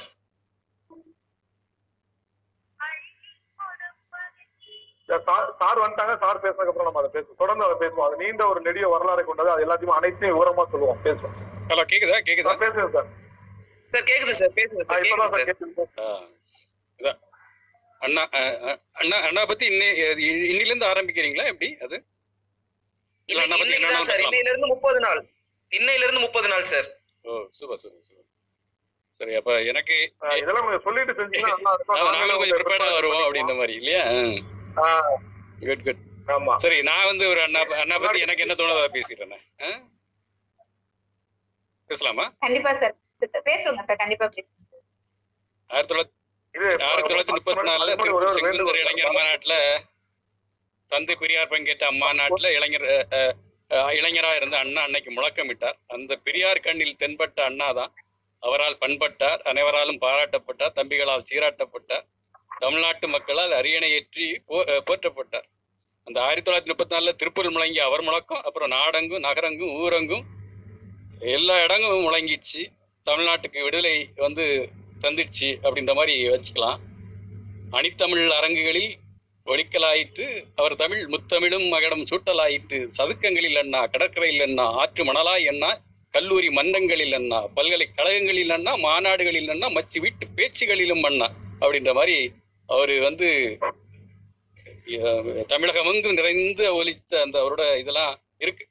இன்னைக்கு பெரியார் பெரியாரை தொட்டு அண்ணா அண்ணாவை எடுத்து கலைஞர் கலைஞர் எடுத்து நம் தளபதி அப்படின்ற மாதிரி அந்த பாரம்பரிய தொட்டு தொடரும் போது நமக்கு வந்து அந்த அண்ணாவின் அந்த இதற்கு அவரை நினைச்சு ஒரு என்ன சொல்றது ஒரு பேரு ஊகை நமக்கு மனசுல எழுது அப்படின்ற மாதிரி வச்சுக்கலாம். ஆயிரத்தி தொள்ளாயிரத்தி நாற்பத்தி ஒன்பதில் திமுக தொடங்கப்பட்ட அந்த டைம்ல ஆயிரம் ஆயிரம் மேடைகள்ல அண்ணா முழங்கினார் அந்த முழக்கம் வந்து தமிழ்ல மட்டும் இல்லை ஆங்கிலத்திலும் இருந்து. சென்னை கிறித்தவ கல்லூரியில் வந்து the basic philosophy of DMK the basic philosophy of DMK அப்படின்ற பேச்சு இருக்கு பாருங்க. அது வந்து இன்றும் வந்து அந்த அவங்களோட இதுல உலகம் முழுவதும் அந்த அந்த தத்துவம் தான் அந்த பிலாசபி தான் எடுத்து சொல்லப்பட்டு இன்னைக்கு வரைக்கும் நமக்கு அது ஊன்றுகோலாக இருந்துட்டு இருக்கு. அன்றே பேசி அந்த பேச்சு. அப்புறம் பச்சைப்பன் கல்லூரியில் அந்த மூட்ஸ் அண்ட் டீட்ஸ் என்ற பேச்சு அந்த எண்ணமும் செயல் என்ற பேச்சு. ஸோ இதெல்லாம் அவரோட அண்ணாவோட நினைவுகளோட ஒட்டி வரக்கூடிய இது. திமுக தொடங்கிய போது அவர் என்ன சொன்னார் அப்படின்னா திராவிட கழகத்துக்கு போட்டியா இல்ல அதே கொள்கை பாதையில் தான் நம்ம போறோம். திராவிட கழகத்தின் அடிப்படை கொள்கையின் மீதான் இது திராவிட முன்னேற்ற கழகம் அமைக்க அமைச்சு அமைக்கப்பட்டிருக்கு. அடிப்படை கொள்கையில எதுலயும் வந்து நமக்கு கருத்து மோதல் எதுவுமே கிடையாது. சமுதாயத்தில் சீர்திருத்தம் பொருளாதாரத்திலேயே வந்து ஒரு சமதர்மத்தை ஏற்றிட்டு போற மாதிரி தான் நம்ம வந்து இந்த இதை வடிவமைச்சிருக்கோம் அப்படின்ற மாதிரி சொன்னாரு. அப்புறம் அந்த அவர் இந்த வடநாடு நம்மள வந்து ஹலோ? அண்ணாமலை பல்கலைக்கழகத்தையும் சொல்லிருங்க சார். ஆமா ஆமா நீங்க சொல்லிடுங்க. பரஞ்சோதி அண்ணா கோலப்படண்ணா எல்லாத்தையுமே இன்னைக்கே சொல்லிட்டோம் அப்படின்னா மீதி முப்பது நாளைக்கு சொல்ல வேண்டிய விஷயங்கள் நிறைய இருக்குண்ணா இல்ல ஆக்சுவலா நீங்க அண்ணான்னு பேசுறதுன்னா நாங்க பேசிடுவோம்ல அது நீங்க- முப்பது நாட்களும் வந்து முப்பது நாட்களும் பேசணும் அப்படிங்கறதா என்னோட ஆசை. ஒரே நாள்ல பேசி முடிச்சிட முடியாது அண்ணாவை. முப்பது நாளுக்கும் பேசுறதுக்கு சரக்கு இருக்கும் அது மாதிரி. பத்தாது பத்தா- பத்தாது பத்தாது பத்தாது. அதான் அந்த திராவிட கழகம் அந்த திராவிட கழகத்துல இருந்து நம்ம எந்த அந்த கொள்கைகள்ல எந்த முரண்பாடு இல்லாம அதில் கட்டியமைக்கப்பட்ட திமுக தான் இன்னைக்கு தொடர்ந்துட்டு இருக்கு சோ அதுல என்ன அப்படின்னா அந்த எந்த முரணும் இல்ல திராவிட இயக்கத்தோட அந்த எல்லா சித்தாந்தங்களும் உள்ளடக்கிய அந்த இயக்கம் தான் இது அப்படின்ற மாதிரி அப்ப அவர்கிட்ட வந்து அந்த சந்திப்பின் போது நிகழ்ந்த ஒன்று இருக்கு. அப்ப வந்து அண்ணா அந்த பேசி முடிச்ச உடனே வந்து இவர்கிட்ட அண்ணாட்ட வந்து கே- இவர் கேட்கிறாரு பெரியார் கேட்கிறாரு அப்ப அண்ணாவோட வார்த்தைகள் அதை வந்து சொல்லும்போது இது நீ வந்து என்ன என்ன செய்- என்ன செய்கிறாய்? அண்ணா சொல்கிறார் நான் அப்போது பிஏ ஆனர்ஸ் படித்துக் கொண்டிருந்தேன் பரீட்சை எழுதியிருந்தேன் பரீட்சை முடிவு தெரியாத நேரம் அது. அப்போது கோவைக்கு அடுத்த திருப்பூரில் ஒரு வாலிபர் மாநாடு நடந்தது. அங்குதான் பெரியாரும் நானும் சந்தித்தோம். அவரிடம் எனக்கு பற்றும் பாசம் ஏற்பட்டது. சிறிது அவரோட சீர்திருத்த கருத்துக்கள் என்னை ரொம்ப வசீகரித்து வைத்திருந்தது. அப்போ பெரியார் கேட்கிறார் என்ன செய்கிறாய்? அப்படின்னு கேட்டாராம். படிக்கிறேன் பரீட்சை எழுதியிருக்கிறேன் என்று சொன்னேன். உத்தியோகம் பார்க்க போறியா? அப்படின்னு கேட்டாராம். விருப்பம் இல்லை என்றேன். பொது வாழ்க்கையில் ஈடுபட விருப்பமா என்- விருப்பமா என்று கேட்டார். ஆமா பொது வாழ்க்கையில் ஈடுபடதான் விருப்பம் என்று பதிலளித்தேன். அன்று முதல் அவர் எனக்கு தலைவரானார். நான் அவருக்கு சுவீகார புத்திரனானேன். இத்தனை ஆண்டுகளில் நான் அறிந்த தலைவர் தெரிந்த தலைவர் பார்த்த தலைவர் இவர் ஒருவரே ஒருவரே தான் வேறு தலைவரின் தலைமையில் நான் வேலை செய்ததும் கிடையாது. செய்யவும் மனம் வந்ததில்லை. வராது. அதே காரணத்திற்காகத்தான் திமுக திராவிட முன்னேற்ற களத்தில் கூட தலைவர் பதவி ஏற்படுத்தப்படவில்லை. அவசியம் என்று கருதவில்லை. அப்படின்ற மாதிரி இன்னைக்கு அதாவது அது அது அது கூட என்ன சொல்றாரு அப்படின்னா பெரியார் வந்து கண்டிப்பா வந்து பெரியார் உருவாக்குனது தான் இல்லைன்னு சொல்லல. ஆனா அதை அரசியல் படுத்தி மைய அரசியலுக்கு கொண்டு வந்து அதை வந்து சாத்தியப்படுத்தினது. இன்னைக்கு வந்து நம்ம அனைத்து சாதியினரும் அர்ச்சகராகலாம் பெண்களும் அர்ச்சகராகலாம் அப்படின்னு வந்து பெரியார் இயற்கை அரசியல் இருந்து சொன்னதை வந்து நம்ம ஆர்டர் போடுற அளவுக்கு நம்ம வந்திருக்கோம் அப்படின்னா அதுக்கான விதை வந்து அண்ணா கொடுத்ததுதான் அண்ணா அண்ணாவை பத்தி நான் படித்த புத்தகத்துல வந்து முதல் பக்கத்துல எப்படி ஆரம்பிக்கிறாங்க அப்படின்னா அண்ணாவோட இறுதி ஊர்வலத்துல இருந்து ஆரம்பிக்கிறாங்க. நான் வந்து எப்படி பாக்குறேன் அப்படின்னா அஹ் இயேசு அவர் வந்து உயிர் பிரிந்த பொழுது உலகம் முழுவதும் இருள் கவியது அப்படிங்கிறாங்க. அந்த மாதிரி ஒரு இருள் தான் வந்து அண்ணா வந்து அண்ணாவின் உயிர் வந்து பிரிந்தப்போ மொத்த தமிழ்நாட்டையும் கவ்வியது. அவரோட இறுதி ஊர்வலத்துல இருந்து பாத்தீங்கன்னா கிட்டத்தட்ட ஒன்றரை கோடி பேர் கலந்துக்கிறாங்க. 15 மில்லியன் மென்ஷன் பண்றாங்க. அப்போ நான் என்ன யோசிக்கிறேன்னா அப்ப அறுபத்தி ஒன்பதுல தமிழ்நாட்டுடைய பாப்புலேஷன் எவ்வளவு இருந்திருக்கும்? ரெண்டு கோடி இருந்திருக்குமா? ஒரு ரெண்டரை கோடி இருந்திருக்குமா? அப்ப கிட்டத்தட்ட மொத்த தமிழ்நாடுமே சென்னைக்கு வந்திருக்குது. அப்போ மொத்த தமிழ்நாடுமே வந்து கண்டிப்பா நம்ம கலந்துக்கணும் அப்படின்னு வராங்க. இதுல வந்து என்னன்னா இந்த கொள்ளிடம் பாலத்துக்கு பக்கத்துல ட்ரெயின் வரும் பொழுது அந்த ட்ரெயின் விட்டு மக்கள் வந்து கீழே இறங்க சொல்ற டிரைவர் நீங்க வந்து இல்லை இறங்குங்க இது அன்சேஃப் மக்கள் யாருமே இறங்க தயாரா இல்லை. அதுல பல உயிர்களும் வந்து போகுது. ஆனா இப்படி எல்லாம் உயிரெல்லாம் விட்டு கூட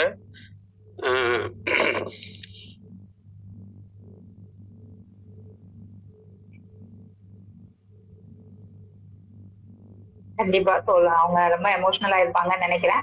அண்ணாவோட இறுதி ஊர்வலத்தை பத்தி நம்ம வந்து நான் டெஃபினட்டா நான் பேசணும். பட் ஆனா அதை டெஃபினட்டா அது ஒரு வேற ஏதாச்சும் சந்தர்ப்பம் இப்ப முதல் நாளே அப்படி அண்ணா சர்ச்சை ஆரம்பிக்கிறது ரொம்ப இதா இருக்கு ஸோ எல்லாமே வந்து பேச பேச வந்து இது எமோஷனல் தருணங்கள் வந்து நிறைய இருக்கும். அந்த ஒரு எமோஷனல் தருணங்கள் தான் வந்து நான் எனக்கு அண்ணாவை படிக்கணும் அண்ணாவை பரப்பணும் அண்ணாவை பத்தி பேசணும் அப்படிங்கறது வந்து உருவாக்குச்சு. ஸோ டெஃபினட்டா முதல் நாளே வந்து எல்லாருமே ரொம்ப வந்து சென்டிமெண்டல் சீன்ஸ்ல இது அண்ணா ரொம்ப ஜாலியான மனுஷன். எப்பவுமே சிரிச்சுட்டே இருப்பாரு. என்ன சொன்னாலும் வந்து அது ஒரு கேலி கிண்டல் மாதிரி தான் அவர் வந்து ஆகிட்டு இருப்பாரு. ஸோ எல்லாருமே பி ஹாப்பி ரொம்ப சீரியஸா இல்லாம ரொம்ப ரிலாக்ஸா இதை வந்து நான் வந்து ஒரு ஃபார்மல் மீட்டிங் மாதிரி கொண்டு போக விரும்பல. ஸோ டெஃபினட்டா இதுல வந்து ரொம்ப ஃபார்மல் மீட்டிங் எல்லாம் இருக்காது. ஸோ எல்லாருமே ஈக்குவலா தான் இருக்கும் யார் யாரெல்லாம் பேச நினைக்கிறோம் எல்லாருமே வாங்க. யா- அது மாதிரி definite- நாளைக்கு கண்டிப்பா எண்ணி துருகா கருமம் அப்படி பிடிஎஃப் அப்படின்னு சொல்லி நீங்க டைப் பண்ணீங்க அப்படின்னா free Tamil e book dot காம்ல வந்து அந்த புக்கு ஃப்ரீயாவே கிடைக்கும் ஸோ அதை வந்து நம்ம திராவிட கழக தோழர்கள் வந்து அப்லோட் பண்ணி வச்சிருக்காங்க. அண்ணாவோட எல்லா இடத்துலையுமே அந்த ஃப்ரீயா கிடைக்குது. So free Tamil ebooks dot காம்ல போனீங்கன்னா எண்ணி துணிக கருமம் வந்து உங்களுக்கு பிடிஎஃபா கிடைக்கும். அப்படி இல்லைன்னா அமேசான் கிண்டில்ல இருக்குது. அது ரொம்ப சின்ன புக்கு தான். உங்களால ஒரு அரை மணி நேரத்துல படிச்சிட முடியும். ஸோ டெஃபினட்டா படிக்கணும்னு நினைக்கிறவங்க நாளைக்கு அதை படிச்சுட்டு வாங்க. அதை பத்தி நம்ம விழாவாரியா நாளைக்கு கண்டிப்பா பேசலாம். ஸோ இப்ப வேற எதுவும் பேசணும்னா பேசலாம் என்னோட என்னோட சைட்ல இருந்து சொல்லலாம் கேஎம்பி அண்ணன் வந்து எனக்கு வந்து ரெண்டு வார்த்தை எனக்கு அந்த அளவுக்கு கோர்வையா பேச தெரியாதுன்னு சொல்லிட்டு நம்மள எல்லாரையுமே ஒரு உணர்ச்சி பெருக்குல வந்து எடுத்துட்டு கண்டிப்பா அஹ், செல்வம் இது வந்து பாத்தீங்க அப்படின்னா இன்னைக்கு ஒரு அறிஞர் அண்ணாவை பத்தி ஆரம்பிச்சிருக்கோம். இதுல நாளைக்கு பேச போற டாபிக் வந்து நிறைய பேருக்கு வந்து ஒரு புரிதலை ஏற்படுத்துறதுக்காக. ஏன்னா இன்னைக்கு வரைக்கும் வந்து ஒரு முக்கியமான ஒரு குற்றச்சாட்டா வைக்கிறது என்ன அப்படின்னா அவங்களோட இதுல இருந்து அவங்க ஸ்கிப் ஆயிட்டாங்க அப்படின்ற ஒரு விஷயம் தான் அந்த விஷயம் வந்து எதற்காக ஏன் வந்து அன்னைக்கு அந்த விஷயம் நடந்தது அப்படிங்கிற விஷயத்த வந்து நாளைக்கு இன்னும் தெளிவா வந்து சில்வி மேடம் சொல்லுவாங்க அப்படின்னு நான் நம்புறேன் ஏன்னா அது ரொம்பவே முக்கியமான ஏன் கைவிடப்பட்டது திராவிட நாடு கொள்கை அப்படிங்கிறது வந்து ரொம்பவே ஒரு ரொம்ப இன்டெப்தா போக வேண்டிய ஒரு கான்செப்ட் அது ரொம்ப முக்கியமான ஒரு விஷயம். ஸோ இன்னைக்கு இணைஞ்சிருக்கிறவங்க எல்லாம் மறுபடியும் நாளைக்கும் வாங்க. நாளைக்கு இரண்டாம் நாள் இரண்டாம் நாள் மறுபடியும் இதையே நம்ம பேசுவோம். பேரறிஞர் அண்ணா அவர்களின் பிறந்தநாள் கொண்டாட்டத்தோட இரண்டாவது நாள்ல எண்ணி துணிக கருமம். அந்த புத்தகம் வந்து கிண்டலையும் கிடைக்குது.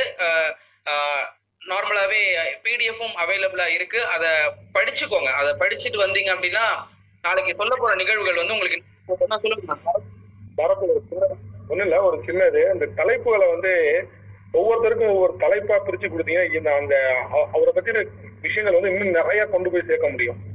அந்த மாதிரி ஒரு ஐடியா பண்ணுங்க. கண்டிப்பா பண்ணலாம் சார். ஏன்னா நாங்க ஆக்சுவலி வந்து நாங்க தற்செயலா வந்து முந்தா ஒரு நாலு நாள் முன்னாடி தான் பிளான் பண்ணோம். எப்பயுமே வந்து திடீர்னு அன்னைக்கு என்ன தோணுதோ அதுதான் அடுத்த நாள் பேசுவோம். பட் டெஃபினட்டா நீங்க சொல்ற மாதிரி இன்னொரு தலைப்பு வந்து ஒரு ஒரு ப்ரோக்ராம் போட்டு யார் யாரெல்லாம் பேசணும்னு நினைஞ்சு விருப்பப்படுறீங்களோ அவங்க எல்லாமே பரத்துக்கு டிஎம் பண்ணுங்க. பரத் வந்து அவங்களுக்கான போர்ஷனோ தலைப்போ வந்து அலாட் பண்ணி தருவாங்க. ஹோஸ்ட் நான் நான் ஒரு ஃபைவ் செகண்ட்ஸ் முடிச்சுக்கிறேன்.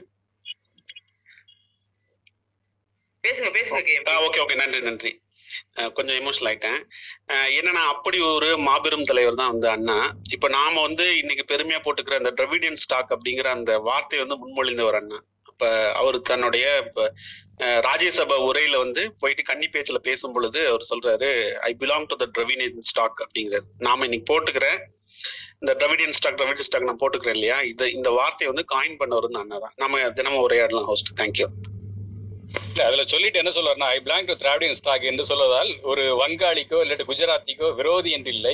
உலகத்தில் திராவிடன் என்று சொல்லும் பட்சத்தில் எங்க தனித்தன்மையை பறைசாற்றிக் கொள்கிற ஒரு வாய்ப்பு கிடைக்கிறது அப்படின்றதும் அந்த பேச்சை சொல்லிட்டு சொல்லுவார் அவர். சார் கரெக்டுங்க சார் அவர் வந்து கம்ப்ளீட்டா ஒரு இன்க்ளூசிவான பர்சன் அவர் வந்து திராவிடர் முன்னேற்ற கழகம்னு வைக்க மாட்டேன் திராவிட முன்னேற்ற கழகம்னு வைப்பாங்கிறாரு. ஏன் திராவிடர் முன்னேற்ற கழகம்னு வைக்க மாட்டேன் அப்படின்னா அது ஒரு இனக்குழுவுக்கான வளர்ச்சியா மட்டும் இருக்காது திராவிட சித்தாந்தத்தை ஏற்றுக்கொள்கிற அனைவருக்குமான வளர்ச்சியா இருக்கும். நாங்க யாரையும் விட மாட்டோம். இன்னைக்கு நாம கொண்டு வர அந்த இன்க்ளூசிவ்னஸ் இன்க்ளூசிவ்னஸ்ங்கிற வார்த்தை இருக்கு இல்லையா? அது வந்து அவர் நம்மளுக்கு சொல்லி கொடுத்ததுதான். யாரையும் விட மாட்டேன் யாருக்கும் நான் எதிரி கிடையாது எல்லாரையும் என்னோட தோழமைகள் தான். வாங்க எல்லாம் ஒன்னா சேர்ந்து முன்னேறுவோம் அப்படிங்கிற தத்துவத்தை வந்து முன்மொழிந்தவர் தான் பேரறிஞர் அண்ணா. அதாவது அவர் வந்து இந்த இது சொல்றப்ப கரெக்டா எக்ஸாக்டா இந்த வேர்டு வந்து அவர் வந்து சொல்றாரு. திராவிட கழக தோழர்கள் வேண்டுமானால் தனி கழகம் என்று எண்ணிக்கொண்டு இருப்பார்கள். ஆனால் நானும் அந்த கழகத்திற்கு பெயர் வைத்தவன் என்ற முறையிலும் கொடி அமைத்தவன் என்ற முறையிலும் நான் தனி களமாக நினைத்தது இல்லை அப்படிங்கறதுதான் வந்து அண்ணாவோட ஸ்டேட்மெண்ட் இதை பொறுத்தவரை. சோ டெஃபினட்டா வந்து அண்ணா வந்து பெரியாருக்கு அடுத்து அவரோட அடுத்த ஒரு டூ பாயிண்ட் ஜீரோ வருஷனா தான் வந்துச்சே ஒழிய அது வந்து வேற புது ஆப்லாம் கிடையாது அப்படிங்கறத வந்து அண்ணா அன்னைக்கே வந்து சொல்லிட்டாரு. சோ அதுதான் வந்து இது சொல்ல வந்தது. நாளைக்கு யார- பதவியேற்ற போதே இந்த ஆட்சியே அவருக்கான ஆட்சி அவருக்கு தான் சமர்ப்பிக்கிறேன்னு சொன்னவர் அவர் சமர்ப்பணம் பண்ணது மட்டும் இல்லாம அவர் நேரடியா திருச்சிக்கு போய் பெரியார் கிட்ட நேரடியா நான் அந்த மாதிரி முதல்வர் ஆயிட்டேன் ஆசீர்வாதம் அப்படின்னு சொல்லிட்டு பெரியார் கிட்ட நேர போய் ஆசீர்வாதம் வாங்கிட்டு வந்தாரு. ஏன்னா. அப்ப வந்து பெரியார் வந்து சில அதிருப்திகள் அண்ணா மேல இருந்தது. இருந்தாலும் அண்ணா வந்து ஆட்சி அமைச்ச முதல்ல நேர பெரியார் கிட்ட தான் வந்து ஆட்சி வாங்கிட்டு வந்தாரு. சோ அண்ணாவோட ஆட்சி வந்து அந்த ஒரு ரெண்டு இரண்டு ஆண்டுகள் ஆட்சி வந்து அவர் வந்து சொன்னதுதான். நான் வந்து இன்னைக்கு தமிழ் மொழியை வந்து நான் இது ஆட்சி மொழியா அறிவிக்கிறேன். ஆட்சி மொழியா தமிழ இருக்கிற வரைக்கும் அண்ணாதுரை தான் ஆண்டதாக பொருள் அப்படிங்கறதான் வந்து அண்ணா சொன்னது. சுயமரியாதை திருமணத்தை வந்து அவர் வந்து ஆரம்பிச்சு வச்சிருக்கான் இன்னைக்கு அனைவரும் மச்சக ஆகலாம் என்ற இதுல வந்து ஸோ அண்ணாவோட கொள்கைகள் ஒன்னு ஒன்னா வந்து அப்டேட் ஆகி அப்டேட் ஆகும் நான் சொல்ல மாட்டேன். ஒன்னு ஒரு கால ஒரு நிறைவேறுவதற்கும் காலகட்டங்கள் நமக்கு வந்து தேவைப்படுது.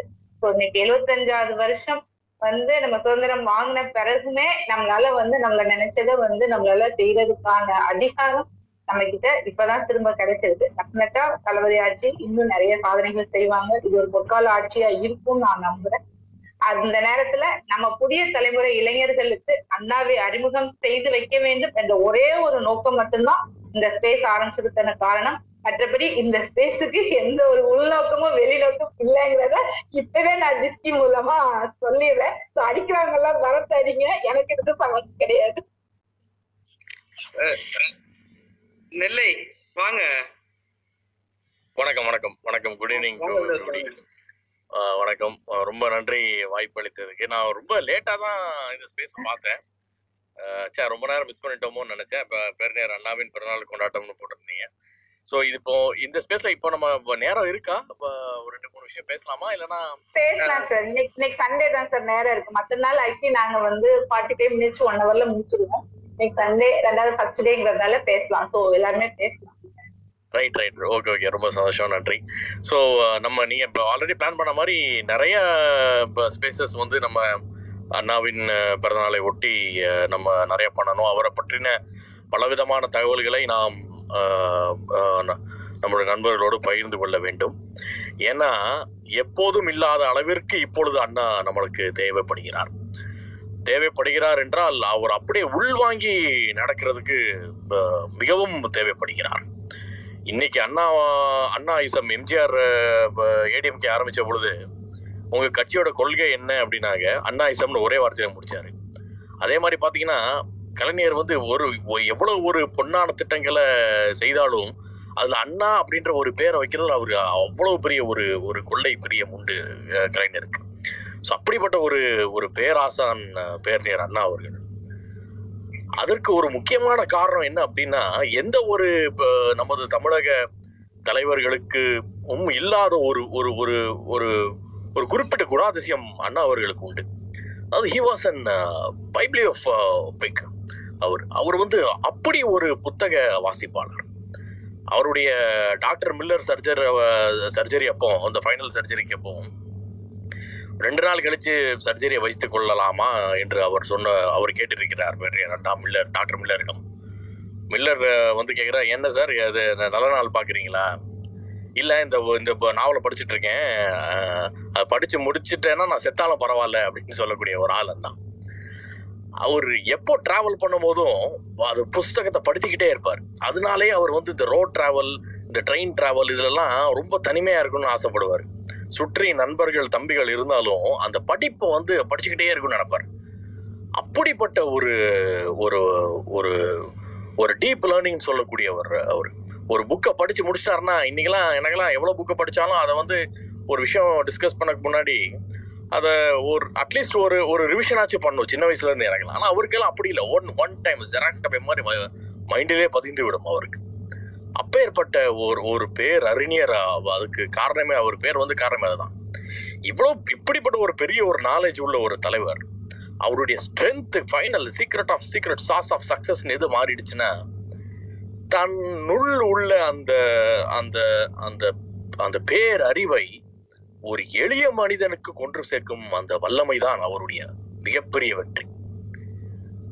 அவர் அவ்வளவு பெரிய தமிழறிஞர் இருந்தாலும் அவருடைய தமிழ் வந்து தமிழ் அறிஞர்களுக்கும் புரியும் படிப்பறிவு இல்லாத ஒரு பாமரனுக்கும் புரியும். அப்பேற்பட்ட ஒரு ஸ்கில்லு தான் அவருடைய அவருடைய அவருடைய ஒரு பெரிய ப்ளஸ் பாயிண்ட் அந்த இப்போ அந்த வேளாண்மை சட்டங்களுக்கு இப்போ பெரிய பெரியதொரு போராட்டம் நடத்தி கொண்டு இருக்கிறாங்க அதுல one of the key points வந்து ஸ்டாக்கிங் அதாவது இப்போ ஒரு பிரைவேட் கம்பெனி நினைச்சாங்க அப்படின்னா அவங்களால வந்து அதை ஸ்டாக் பண்ண முடியும். எவ்வளோ வேணாலும் ஸ்டாக் பண்ணி ஆர்டிஃபிஷியல் டிமாண்டை வந்து மார்க்கெட்ல கொண்டு வர முடியும்.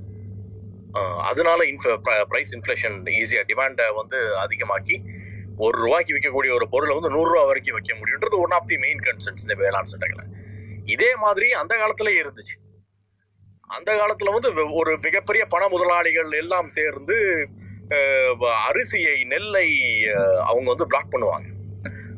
அதை வந்து எப்படி இப்போ நம்மளுக்கு இப்பவே நிறைய பேருக்கு புரியல அந்த வேளாண் சட்டங்கள்ல உள்ள அந்த இது. அதை வந்து அவர் மேடை தேர்தல் பரப்புரை மேடைகளிலே பாமரர்களுக்கு எளிதாக ஒரு ஒரு புரியக்கூடிய ஒரு கதை சொல்வார். அவர் கதை சொல்வதில் அவ்வளவு ஒரு அவ்வளவு ஒரு வல்லமையானவர் அவர். ஒரு ஒரு பணக்காரன் வருகிறான் பத்தாயிரம் கொடுத்து ஒரு ஐநூறு மூட்டை நெல்லை வாங்குகிறான். அந்த ஐநூறு மூட்டை நெல்லை மீண்டும் அதை அதை ஒரு ஒரு ஷூரிட்டி அதை ஒரு ஷூரிட்டியாக காட்டி மீண்டும் பேங்க்குக்கு போறான். என்கிட்ட ஐநூறு மூட்டை நெல் இருக்கு இது மேல எனக்கு ஒரு லோன் தாங்க. நான் ஐநூறு மூட்டை நெல்லுக்கு அவங்க ஒரு நாலாயிரம் ரூபாய் கொடுக்குறாங்க. அந்த நாலாயிரம் ரூபாயை வைத்து மீண்டும் ஒரு முந்நூறு மூட்டை வாங்கிக்கிறான் திருப்பி அந்த முந்நூறு மூட்டையை கொண்டு போறான். எதுக்கு இதை இது ஒரு சொத்து எனக்கு இது தாங்கன்னு. முந்நூறு மூட்டை மேல திருப்பி ரெண்டாயிரம் ரூபாய் கடன் வாங்குறான். அந்த ரெண்டாயிரம் வச்சு நூத்தம்பது மூட்டை வாங்குறான். திருப்பி நூத்தம்பது மூட்டையை கொண்டு போய் ஆயிரம் ரூபா வாங்குறான். இப்படி அவன் ஐநூறு நூறுன்னு வரும் ஒரே பொருளை வைத்து வாங்கி வாங்கி வாங்கி அவன் ஸ்டாக் பண்றான். அதை வச்சு ஒரு ஒரு மிகப்பெரிய ஒரு ஒரு ஆர்டிபிஷியல் டிமாண்டை உண்டாக்கி அதை அந்த அந்த பிரைஸ் இன்க்ரீஸ் அவர் சொல்ற அந்த விஷயங்கள் வந்து அவ்வளவு இனிமையாக இருக்கும். ஹலோ கேக்குதா? கேக்குது கேக்குது நான் ஓகே கேக்குது ஓ அப்- அப்படி அப்படிப்பட்ட ஒரு இது- இதெல்லாம் இதெல்லாம் தேர்தல் மேடைகளிலே தேர்தல் மேடைகளிலே உண்டான பேச்சு. அந்த மாதிரி ஒரு த அவரை மாதிரிலாம் யாருமே யாருமே பிறக்கவே முடியாது. அப்பேற்பட்ட ஒரு ஒரு ஒரு பேர் ஆளுமை பேர் நேர் அண்ணா. எளிதில் வந்து எல்லாருக்குமே நகைச்சுவை வரும். அதாவது பேச்சுக்கலையின் பிறப்பிடம் கிரேக்கம் என்பார்கள். அப்பேற்பட்ட கிரேக்கத்தின் ஒரு மிகப்பெரிய ஆளுமையாக கருதப்படைய அரிஸ்டாட்டில் அவர்கள் தி ஆர்ட் ஆஃப் ரிட்டாரிக் அதாவது பேச்சு திறமையின் நூல் அதாவது ஒரு ஒரு சிறந்த பேச்சு ஒரு சிறந்த சொற்பொழிவு எப்படி இருக்க வேண்டும் என்பதை அவர் ஒரு நூலில் சொல்லியிருப்பார். அந்த நூலில் ஒரு ஒரு முக்கியமான ஒரு ஒரு சில பிரின்சிபல்ஸ் வந்து ஃபாலோ பண்ணுவாங்க. அதாவது ஒரு நகைச்சுவை இருக்க வேண்டும் வரலாறு இருக்க வேண்டும் தற்போதைய பிரச்சனை இருக்க வேண்டும். அப்புறம் இலக்கிய இலக்கண குறிப்புகள் இருக்க வேண்டும் என்பது தி ஆர்ட் ஆஃப் ரிட்டாரிக்குடைய ஒரு ஒரு ஒரு ஒரு பிரின்சிபல் ஒரு சொ- சிறந்த சொற்பொழிவுக்கான கைட்லைன் வைங்களேன். அதை அப்படியே அச்சு அசல் பிறழாமல் படிக்கக்கூடிய அதை அப்படியே ஃபாலோ பண்ணி பேசக்கூடிய ஒரே த- இந்திய தலைவர் என்றால் அது பேர் நேர் அண்ணா மட்டும்தான் அந்த சொற்பொழிவுகளுக்கு இணையாக எவ்வே எப்பேற்பட்ட தலைவரால் வர முடியாது. தலைப்பே இல்லாம பேசுவார். தலைப்பே அவருக்கு தேவை கிடையாது. அப்படிப்பட்ட ஒரு ஒரு பேராளுமை. அது நகைச்சுவையெல்லாம் வாய்ப்புகளே கிடையாது. எவ்வளோ எவ்வளவு பெரிய தலைவராக இருந்தாலும் ஸ்டேஜ்ல வச்சே கிண்டல் பண்ணுவார். அது எம்ஜிஆராக இருந்தாலும் சரி கலைஞராக இருந்தாலும் சரி ஸ்டேஜில் வச்சே அப்படியே ஸ்டேஜில் வச்சே கிண்டல் பண்ணக்கூடிய ஒரு ஒரு ஒரு மிகப்பெரிய ஆளுமை. அவர்கிட்டலாம் நிற்கும் அன் அன்கொஸ்டின்ட் லீடர் அந்த அன்கொஸ்டின்ட் லீடர்ஷிப் வந்து எப்போ வரும் அப்படின்னா when people are convinced that ஆஹா இவரை மிஞ்சிய இவர் ஒப்பார மிக்கம் இல்லாத தலைவர். அப்படி அந்த கன்விக்ஷன் இருக்கு பார்த்தீங்கன்னா அதுதான் முக்கியம். அந்த கன்விக்ஷன் வந்து வேற ச- சமகாலத்தில் எந்த தலைவருக்கும் அது வந்தது கிடையாது. ஒரு தலைவர் மறைந்தார் என்றால் நாம் சமகாலத்திலே அந்த கட்சி சண்டைகள் நடக்கக்கூடிய நாம் கண்டிருக்கிறோம். அன்று அண்ணாவின் தலைமையை எவரும் கொஸ்டின் பண்ணதே கிடையாது. அவர் கூட அவருடைய ப- அவருடைய இடத்திற்கு போட்டிக்கு நடந்த சண்டைகளிலே வெளியேறினார்களே தவிர அண்ணாவின் தலைமையை எவராலும் எவரும் என்றும் எப்பவும் கொஸ்டின் பண்ணதே கிடையாது. அவரை மாதிரி ஊமைகள்லாம் அதாவது வாக் வாக் த டாக் தெரியுமா? அந்த மாதிரி. எவ்வேற்பட்ட விமர்சனங்கள் பர்சனல் அட்டாக்ஸ் எவ்வளவு பண்ணாலும் அவர் வந்து அஹ், இதே சிறிதும் சிறு துளி கூட ஒரு ஒரு பர்சனல் அட்டாக் திருப்பி வைக்கவே மாட்டார். நிறைய லீடர்ஸ் கூட ஒரு ஒரு டைம்ல அந்த லூஸ் தட் கூல் ஆனா அண்ணா என்னைக்குமே இது பண்ணதே கிடையாது. ஒரு சிறந்த ஒரு ஒரு எடுத்து நெஞ்சு இதுல கலைஞர் ஒரு ஒரு அருமையான ஒரு ப- அண்ணாவின் ஒரு கதையை சொல்லியிருப்பார். அதாவது அந்த டைம்ல வந்து இப்போ திமுகவின் மீது ஏகப்பட்ட வன்சொல்களும் வீண் பழிகளும் அதுவும் அண்ணாவின் திமுக டைம்ல அப்போ வந்து ரொம்ப பர்சனல் அட்டாக்ஸ்லாம் வரும்போது ஒரு ஒரு ஒரு புறநாற்று ஊமை எடுத்து காட்டுவார் என்னடா தம்பி உன் முகம் வாடி இருக்கிறது. விசாரம் குறையும் மட்டும். வசை பாடிய உன் எதிரிகளை நினைத்து நீ உன் முகம் வாடி இருக்கிறதா? ஆமாமா அண்ணா ஓஹோ நீ யார் என்று தெரியுமா? தமிழனின் வரலாறு தெரியுமா? முன்பொரு நாள் போர்க்களத்திலே உன் முன்னோனின் ஒருவன் நெஞ்சிலே ஈட்டி பாய்ந்து சரிந்து கிடந்தான். அப்பொழுது எதிரின் யானை ஒன்றை வர கண்டான். அந்த யானையை கண்டவுடன் நெஞ்சில் இருந்த ஈட்டியை எடுத்து ஓ ஓர் எரி யானையின் மீது எரிந்தான். அப்பேற்பட்ட வீர குலத்திலே பிரிந்த நீ அப்படிம்பார். உடனே அப்படி என்றால் நம்மளை எதிர்த்து வீண்பழி சுமத்திய அந்த ப- விசாரம் கு- தீர் மட்டும் வசைப்பாடிய அவர்களை எதிர்த்து நானும் வசைப்பாடட்டுமா அண்ணா? அப்படிங்க இல்லை தம்பி வீரன் வேல் வீசியது யானை மீது சிறு நரி மீது அல்ல.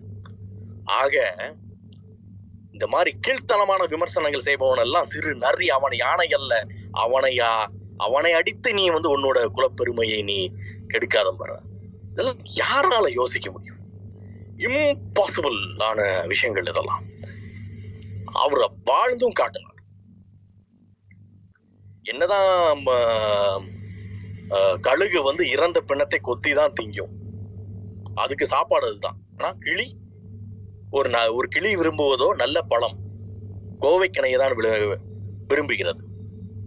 எருமைகள் சேற்றில் பிறலும் சேற்றில் குளிக்கும். ஆனால் ஆறறிவு ம- படைத்த மனிதன் நீரில் தான் குளிக்கிறான். நீர்வீழ்ச்சியில் தான் குளிக்கிறான். அதே போலதான் எவ்வளவு பர்சனலா அட்டாக் பண்ணாலும் நம்ம திரும்பி இது பண்ணக்கூடாது. ஆனா அப்படி என்றால் இதையெல்லாம் நாங்கள் தாங்கிக் கொண்டுதான் இருக்க வேண்டுமா அண்ணா என்று நீ கேட்கிறாய். ஆமாம் என்கிறேன் தம்பி. கடமை கண்ணியம் கட்டுப்பாடு. அதெல்லாம் சும்மா சொல்றது மட்டும் கிடையாது. அப்படியே வாழ்ந்து காட்டவர் காட்டியவர் பேர் நேரம் அப்பேற்பட்ட ஒரு ஒரு மிகப்பெரிய மிகப்பெரிய ஒரு கண்டிப்பா. சார். இது சொல்றப்பதான் அண்ணாவோட இன்னொரு வாக்கியம் வந்து நினைவுக்கு வருது. என்ன அப்படின்னா நீங்க எப்படி பொறுமையா இருக்கணும் அப்படின்னா ஒரு தூண்டில்ல மில் முள்ளு வச்சுட்டு மீன் பிடிக்க போறவங்க வந்து எந்த அளவுக்கு மீன் வர்ற வரைக்கும் பொறுமையா இருப்பாங்களோ மீன் வந்தாதான் எந்திப்பேன் பொறுமையா இருப்பாங்களோ அந்த அளவுக்கு நீங்க வந்து பொறுமையா இருக்கணும். ஒரு விஷயம் வந்து எங்களுக்கு தொழில போட்டோன்னே எப்பயுமே மீன் சிக்காது. மீன் சிக்கிறதுக்கு வந்து மீன் எப்ப நினைக்குதோ அப்பதான் சிக்கும் நாம நினைக்கிற நேரத்துல எல்லாம் மீன் சிக்காது. ஸோ அந்த மீன் சிக்கிற வரைக்கும் நீங்க வந்து அந்த அளவுக்கு வந்து பொறுமையா இருக்கணும். ஸோ எப்பயுமே வந்து காலம் வகை இடம் சூழல் எல்லாத்தையும் தெரிஞ்சுதான் வந்து நீங்க வந்து செயல்படணும் அப்படிங்கறதுதான் வந்து அண்ணாவோட உறுதி. ஸோ பொறுமை வந்து என்றைக்குமே அவசியம் அப்படிங்கிறது வந்து நீங்க சொன்ன உதாரணம் ரொம்ப நல்லா இருந்தது. இல்ல அவர்கிட்ட இன்னொரு இன்னொரு வாட்டி கேட்பாங்க பொறுமை பத்தி நீங்க ஏன் இவ்வளவு பொறுமையா இருக்கீங்க அப்படின்னு? அப்ப அவரு அதுக்கு ஒரு பதில் சொல்லுவார். நெச நெசவாளியா பிறந்த நான் வந்து பொறுமையா தான் இருப்பதை தவிர எனக்கு வேற வழி இல்ல. ஏன்னா எத்தனை முறை நூலா இருந்தாலும் நாங்க வந்து இணைச்சு இணைத்து அந்த சிக்கல்களை பிரித்து அதை வந்து நாங்க வந்து நெசவு பண்ணணும். எங்களுக்கு நெசவாளர் குடும்பம் அப்படின்னாலே அது பொறுமை இருந்தாதான் நெசவாளர் குடும்பமாவே இருக்க முடியும் அப்படின்ற மாதிரி அவர் ஒரு இதுல சொல்லுவார் அவர். கரெக்ட் கரெக்ட் இல்ல எனக்கு நெல்லை வினோத் அண்ணன் பேசுறப்போ எனக்கு நிழல்கள் ரவி வாய்ஸ் வந்து கேட்டுச்சு. நிழல்கள் ரவி வந்து ஒரு பேட்டியில வந்து இதே மாதிரியே சொல்லுவாரு. எனக்கு அப்படியே அண்ணன் பேசுறப்போ முழுக்க முழுக்க அப்படியே நிழல்கள் ரவி வாய்ஸே கேட்டுச்சு. அண்ணன் மீதி இருக்க இருபத்தி ஒன்பது நாட்களும் கண்டிப்பா நீங்க வந்து இந்த மாதிரி நிறைய தகவல்கள் எங்களுக்காக நீங்க சொல்லணும் அண்ணா. கண்டிப்பா கண்டிப்பா. இதே மாதிரி. அண்ணா அண்ணாவிற்காக எது வேணாலும் கண்டிப்பா. எனக்கு உங்க வாய்ஸ் வந்து கேட்டுக்கிட்டே இருக்கணும் போல இருக்கு. கண்டிப்பா. அடுத்த ஸ்பீக்கர் வந்திருக்காங்க அவங்க? நூருல் மாம்ஸ். நூருல் மாம்ஸ் வாங்க. பேரறிஞர் அண்ணா. வணக்கம். பேரறிஞர் அண்ணா. அண்ணாவை பத்தி எல்லாம் பேசிட்டே இருக்கலாம். ஆக்சுவலா நான் இப்ப டிரைவிங்ல இருக்கேன். ஒரு சின்ன மேட்டர் மட்டும் சொல்றேன். ஏல் யூனிவர்சிட்டி டாபிக் யாராவது பேசினாங்களா? I mean like you was call for meeting there அந்த அது பேசினாங்களா யாராவது? எனக்கு தெரியல. எதுவும் பேசல. பேசல சார் பேசல. Okay conference Yale university okay அங்க வந்துட்டு அங்க வந்துட்டு ஒரு ஒரு ஒரு ட்ரிக்கி கொஸ்டின் ஒன்னு கேட்டாங்க. பிகாஸ்ன்ற வார்த்தையை வந்து மூணு தடவை யூஸ் பண்ணி ஒரு ஒரு சென்டென்ஸ் கம்ப்ளீட் பண்ண சொல்லி they just want to lock அப்போ அவர் ரிப்ளை பண்ணாரு அவரு because because because is is the conjunction சொல்லிட்டு அந்த எவ்வளோ அங்க இருந்து அவ்வளோ பேரும் எயிட்ஸ் நின்று சிரிச்சுட்டே கை தட்டினாங்களாம். நம்ம பார்த்தது கிடையாது அண்ணாவெல்லாம் டேரக்டா பட் அவரோட சம்பவங்கள்லாம் ஒவ்வொன்று கேள்விப்படுறப்போ கூஸ் பம்ப்ஸ் தான் வரும். மேபி நான் எனக்கு திரும்ப எனக்கு டிராப் அவுட் ஆயிடும்னு நினைக்கிறேன் இப்போ நான் டனலுக்குள்ள போறேன். Really sorry continue try to join okay அண்ணன் நூறுல அண்ணன் சொன்னதை நானும் வழிமொழிகிறேன். அது அண்ணன் ஷார்ட்டா முடிச்சிட்டாங்க டிரைவிங்ல இருக்கனால.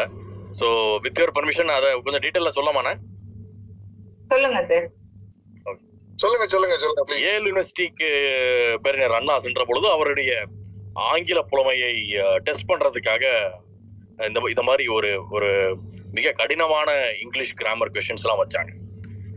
அவர் எதற்காக எதற்காக வே- ஏல் யூனிவர்சிட்டி சென்றார்னா அவருடைய புகழ் அப்படிப்பட்டது. அண்ணாதுரை வந்து தமிழ் மட்டும் வல்லவரல ஆங்கிலத்திலையுமே மிகப்பெரிய ஒரு வல்லுனர் அவர் அப்படின்னு. அதற்கு காரணம் வந்து திரு ராமசாமி செட்டியார் என்பவர். அதாவது அவர் வந்து அந்த காலத்துல ஆஹ், ஆற்காட்டுக்காரர் அவர் அந்த திரு ராமசாமி அவர்கள். அந்த காலத்திலேயே வெளிநாடுகளுக்கு எல்லாம் சென்று ஆக்ஸ்போர்டில் எல்லாம் பயின்று இன்னும் வெளிநாட்டிலே வேலை செய்பவர் தான் அவர். அவர் ஓர் ஒரு ஒரு பயணமாக தமிழ்நாடு வரும்பொழுது அவர் இங்கிலீஷ்லாம் பேசுவார். ஸோ அதை டிரான்ஸ்லேட் செய்வதற்காக ஒரு ஒரு டிரான்ஸ்லேட்டர் எனக்கு வேணும் அப்படின்னு கேட்கும்போது அண்ணாவை வந்து எல்லாரும் ரெக்கமெண்ட் பண்ணுறாங்க அப்போ வந்து அவர் இவர் என்ன இவர் என்ன ரொம்ப அப்போலேருந்து அண்ணா அரசியலே கிடையாது. நீதி கட்சியில் கூட அவர் அப்போ சேரல. இவர் என்ன ரொம்ப சி- ரொம்ப ரொம்ப சின்ன பையனாக இருக்கிறானே அப்படின்னு சொல்லிட்டு இப்போ இப்போ மைட பேச்சு ஆரம்பிக்கிறாரு. நம்பிக்கையே இல்லாமல் அண்ணா சரளமாக சரளமா டிரான்ஸ்லேட் பண்றாரு. ஸோ அவருக்கே ஒரு ஆச்சரியம். பரவாயில்லையே இப்போ இது காஞ்சிபுரத்து பையன் பச்சை பாஸ்ல படிச்சாம இப்படி ஒரு புலமையாக இருக்கிறான்னு சொல்லி இவனை வந்து நம்ம டெஸ்ட் பண்ணணும். ஆக்ஸ்போர்ட் இங்கிலீஷா பச்சை பாஸ் இங்கிலீஷான்றத டெஸ்ட் பண்ணணும்னு சொல்லிட்டு அவர் ராபர்ட் கிளைவை பற்றி ஒரு சென்டென்ஸ் சொல்றாரு. ஒரு மேற்கோள் காட்டுகிறார். அதாவது he came as Robert Clive but he became robber Clive அதாவது ஒரு ஆயிரக்கணக்கான மக்கள் இருக்காங்க முன்னாடி சொற்பொழி நடந்துட்டு இருக்கு. அவர் சொல்ற மேற்கோள் வந்து he came as Robert Clive but he became Robert Clive இதை எப்படி வந்து தமிழ்ல டிரான்ஸ்லேட் பண்ணுவாங்க? இப்போ இப்போ ஒரு- ஜஸ்ட் இவங்க நம்ம இந்த ஸ்பேஸ்ல இருக்க மக்கள்கிட்ட நான் கேட்குறேன் இந்த இந்த இந்த மேற்கோளை உங்களால எப்படி தமிழ்ல டிரான்ஸ்லேட் பண்ண முடியும்? Just any any any try is fine he came as Robert Clive but he became Robert Clive Okay, let me take. Uh, yeah, yeah. Sorry, sorry. சொல்லுங்க. இல்ல இல்ல நீங்களே சொல்லிருங்கன்னு சொல்லுவாங்க. ஓகே அண்ணா சொல்றாரு திரு கிளைவாக வந்தவர் திருடர் கிளைவ் ஆகிவிட்டார் அப்படியே அந்த ஆயிரம் பேரும் சிரிச்சானா இவர் ராமசாமி செட்டியார் அப்படியே நடுங்கிட்டாராம். ஏய் நீ யாருப்பா நீ? எங்க இருக்க நீ? எவ்வளவு பெரிய இதெல்லாம் எவ்வளவு பெரிய பிரசன்ஸ் மைண்ட் தருமா நீ என் கூட வெளிநாட்டுக்கு உன்னை எங்கேயோ கொண்டு ஆஹ் இவரு இவரு சொல்லவில்லை. ஏன்னா அந்த ஏல் ஏலோட அந்த நிகழ்வுக்கு வந்து இது ஒரு எக்ஸாம்பிள் இது இது இது இது இதெல்லாம் காரணம். அந்த பில்டப் எல்லாம் கொடுத்துருந்தாங்க. அப்போ வந்து அவருக்கு அவங்களுக்கு கேட்டது வந்து can you answer can you tell me sentence with with because with countries three because அது sir because sentence sentence end with because because because is a a இதுதான் வந்து. ரைட் அப்படியே அந்த ஏழு யூனிவர்சிட்டியில இருந்து அவங்க எல்லாரும் அப்படி பிரமிச்சு போனாங்களாம் எப்பேற்பட்ட ஒரு கிராமட்டிக்கல் நாலேஜ் அப்படின்னு a sentence cannot end with because because because is a adjuncture அதே ஏழு யூனிவர்சிட்டியில can you tell a word i mean uh, uh, uh, uh, 99 words right or 100 words 100 100 word 100, 100 words, right? Yeah, 100 words without using the letters abcd இது it was an instant question rapid fire மாதிரி. அப்படியே அந்த அந்த ஸ்பாட்ல start பண்ணாரா Anna one two three four five அப்படியே he went till ninety nine ninety nine வரைக்கும் ஏபிசிடியே வராதாங்க. எனக்கே அன்னைக்கு அந்த ஒரு ஒரு புஸ்தகத்துல இந்த நிகழ்வை படிக்கும்போது எனக்கே நான் ரியலைஸே பண்ணேன். ஓ அப்போ ஒன் டு நைன்டி நைன் வரைக்கும் அந்த ஏபிசிடியே வரல. There is no combination at all one to ninety nine வரைக்கும். அது அந்த இதுல எப்படி சொல்லியிருப்பாரு அவன்லாம் என்ன ஆயிருப்பான்னு பாருங்க அமெரிக்காக்காரெல்லாம் ஒரு ஒரு ஒரு கட்டையான ஒரு உருவம் கருப்பான ஒரு ஆளு முள் வெள்ளை முள்ளு தாடி மூக்கு பொடி போட்ட அந்த கரைகள் அதெல்லாம் அப்படியே ஜொலிச்சிருப்பாருங்க எனிவே மீண்டும் வாய்ப்பளித்ததுக்கு நன்றி. கண்டினியூ கண்டினியூ நான் அந்த ஏழு யூனிவர்சிட்டி மட்டும் சொல்லணும்னு நினைச்சேன். ஆமா. தேங்க்யூ கண்டிப்பா. தேங்க்யூ சார் சொன்னீங்க ஸோ இன்னைக்கு இந்த இடத்துல இதை நிறைவு செஞ்சுக்கலாம் அப்படின்னு நான் நினைக்கிறேன் செல்வி அக்கா. ஆஹ் நாளைக்கு திராவிட நாடு கொள்கை ஏன் கைவிடப்பட்டது? எண்ணி துணிக கருமம்.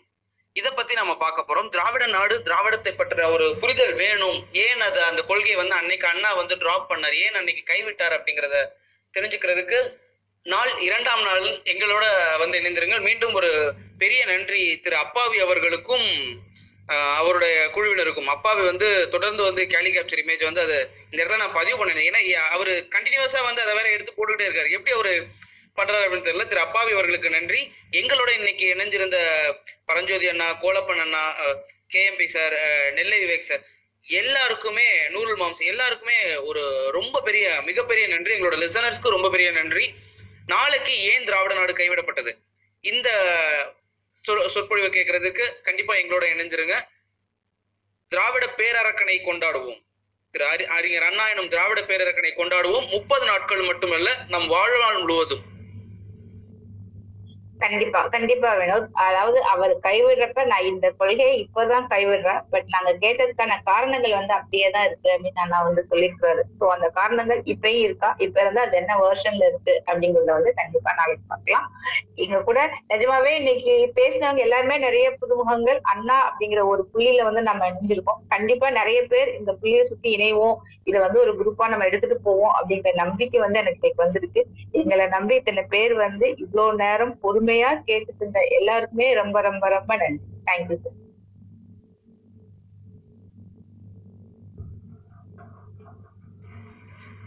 மீண்டும் நாளை சந்திப்போம். இந்த வாரம் இனிய வாரமாக அமைந்தது. உங்களுக்கும் நல்ல வாரமாக அமைய இனி வரும் வாரங்கள் அமைய வாழ்த்துக்கள்.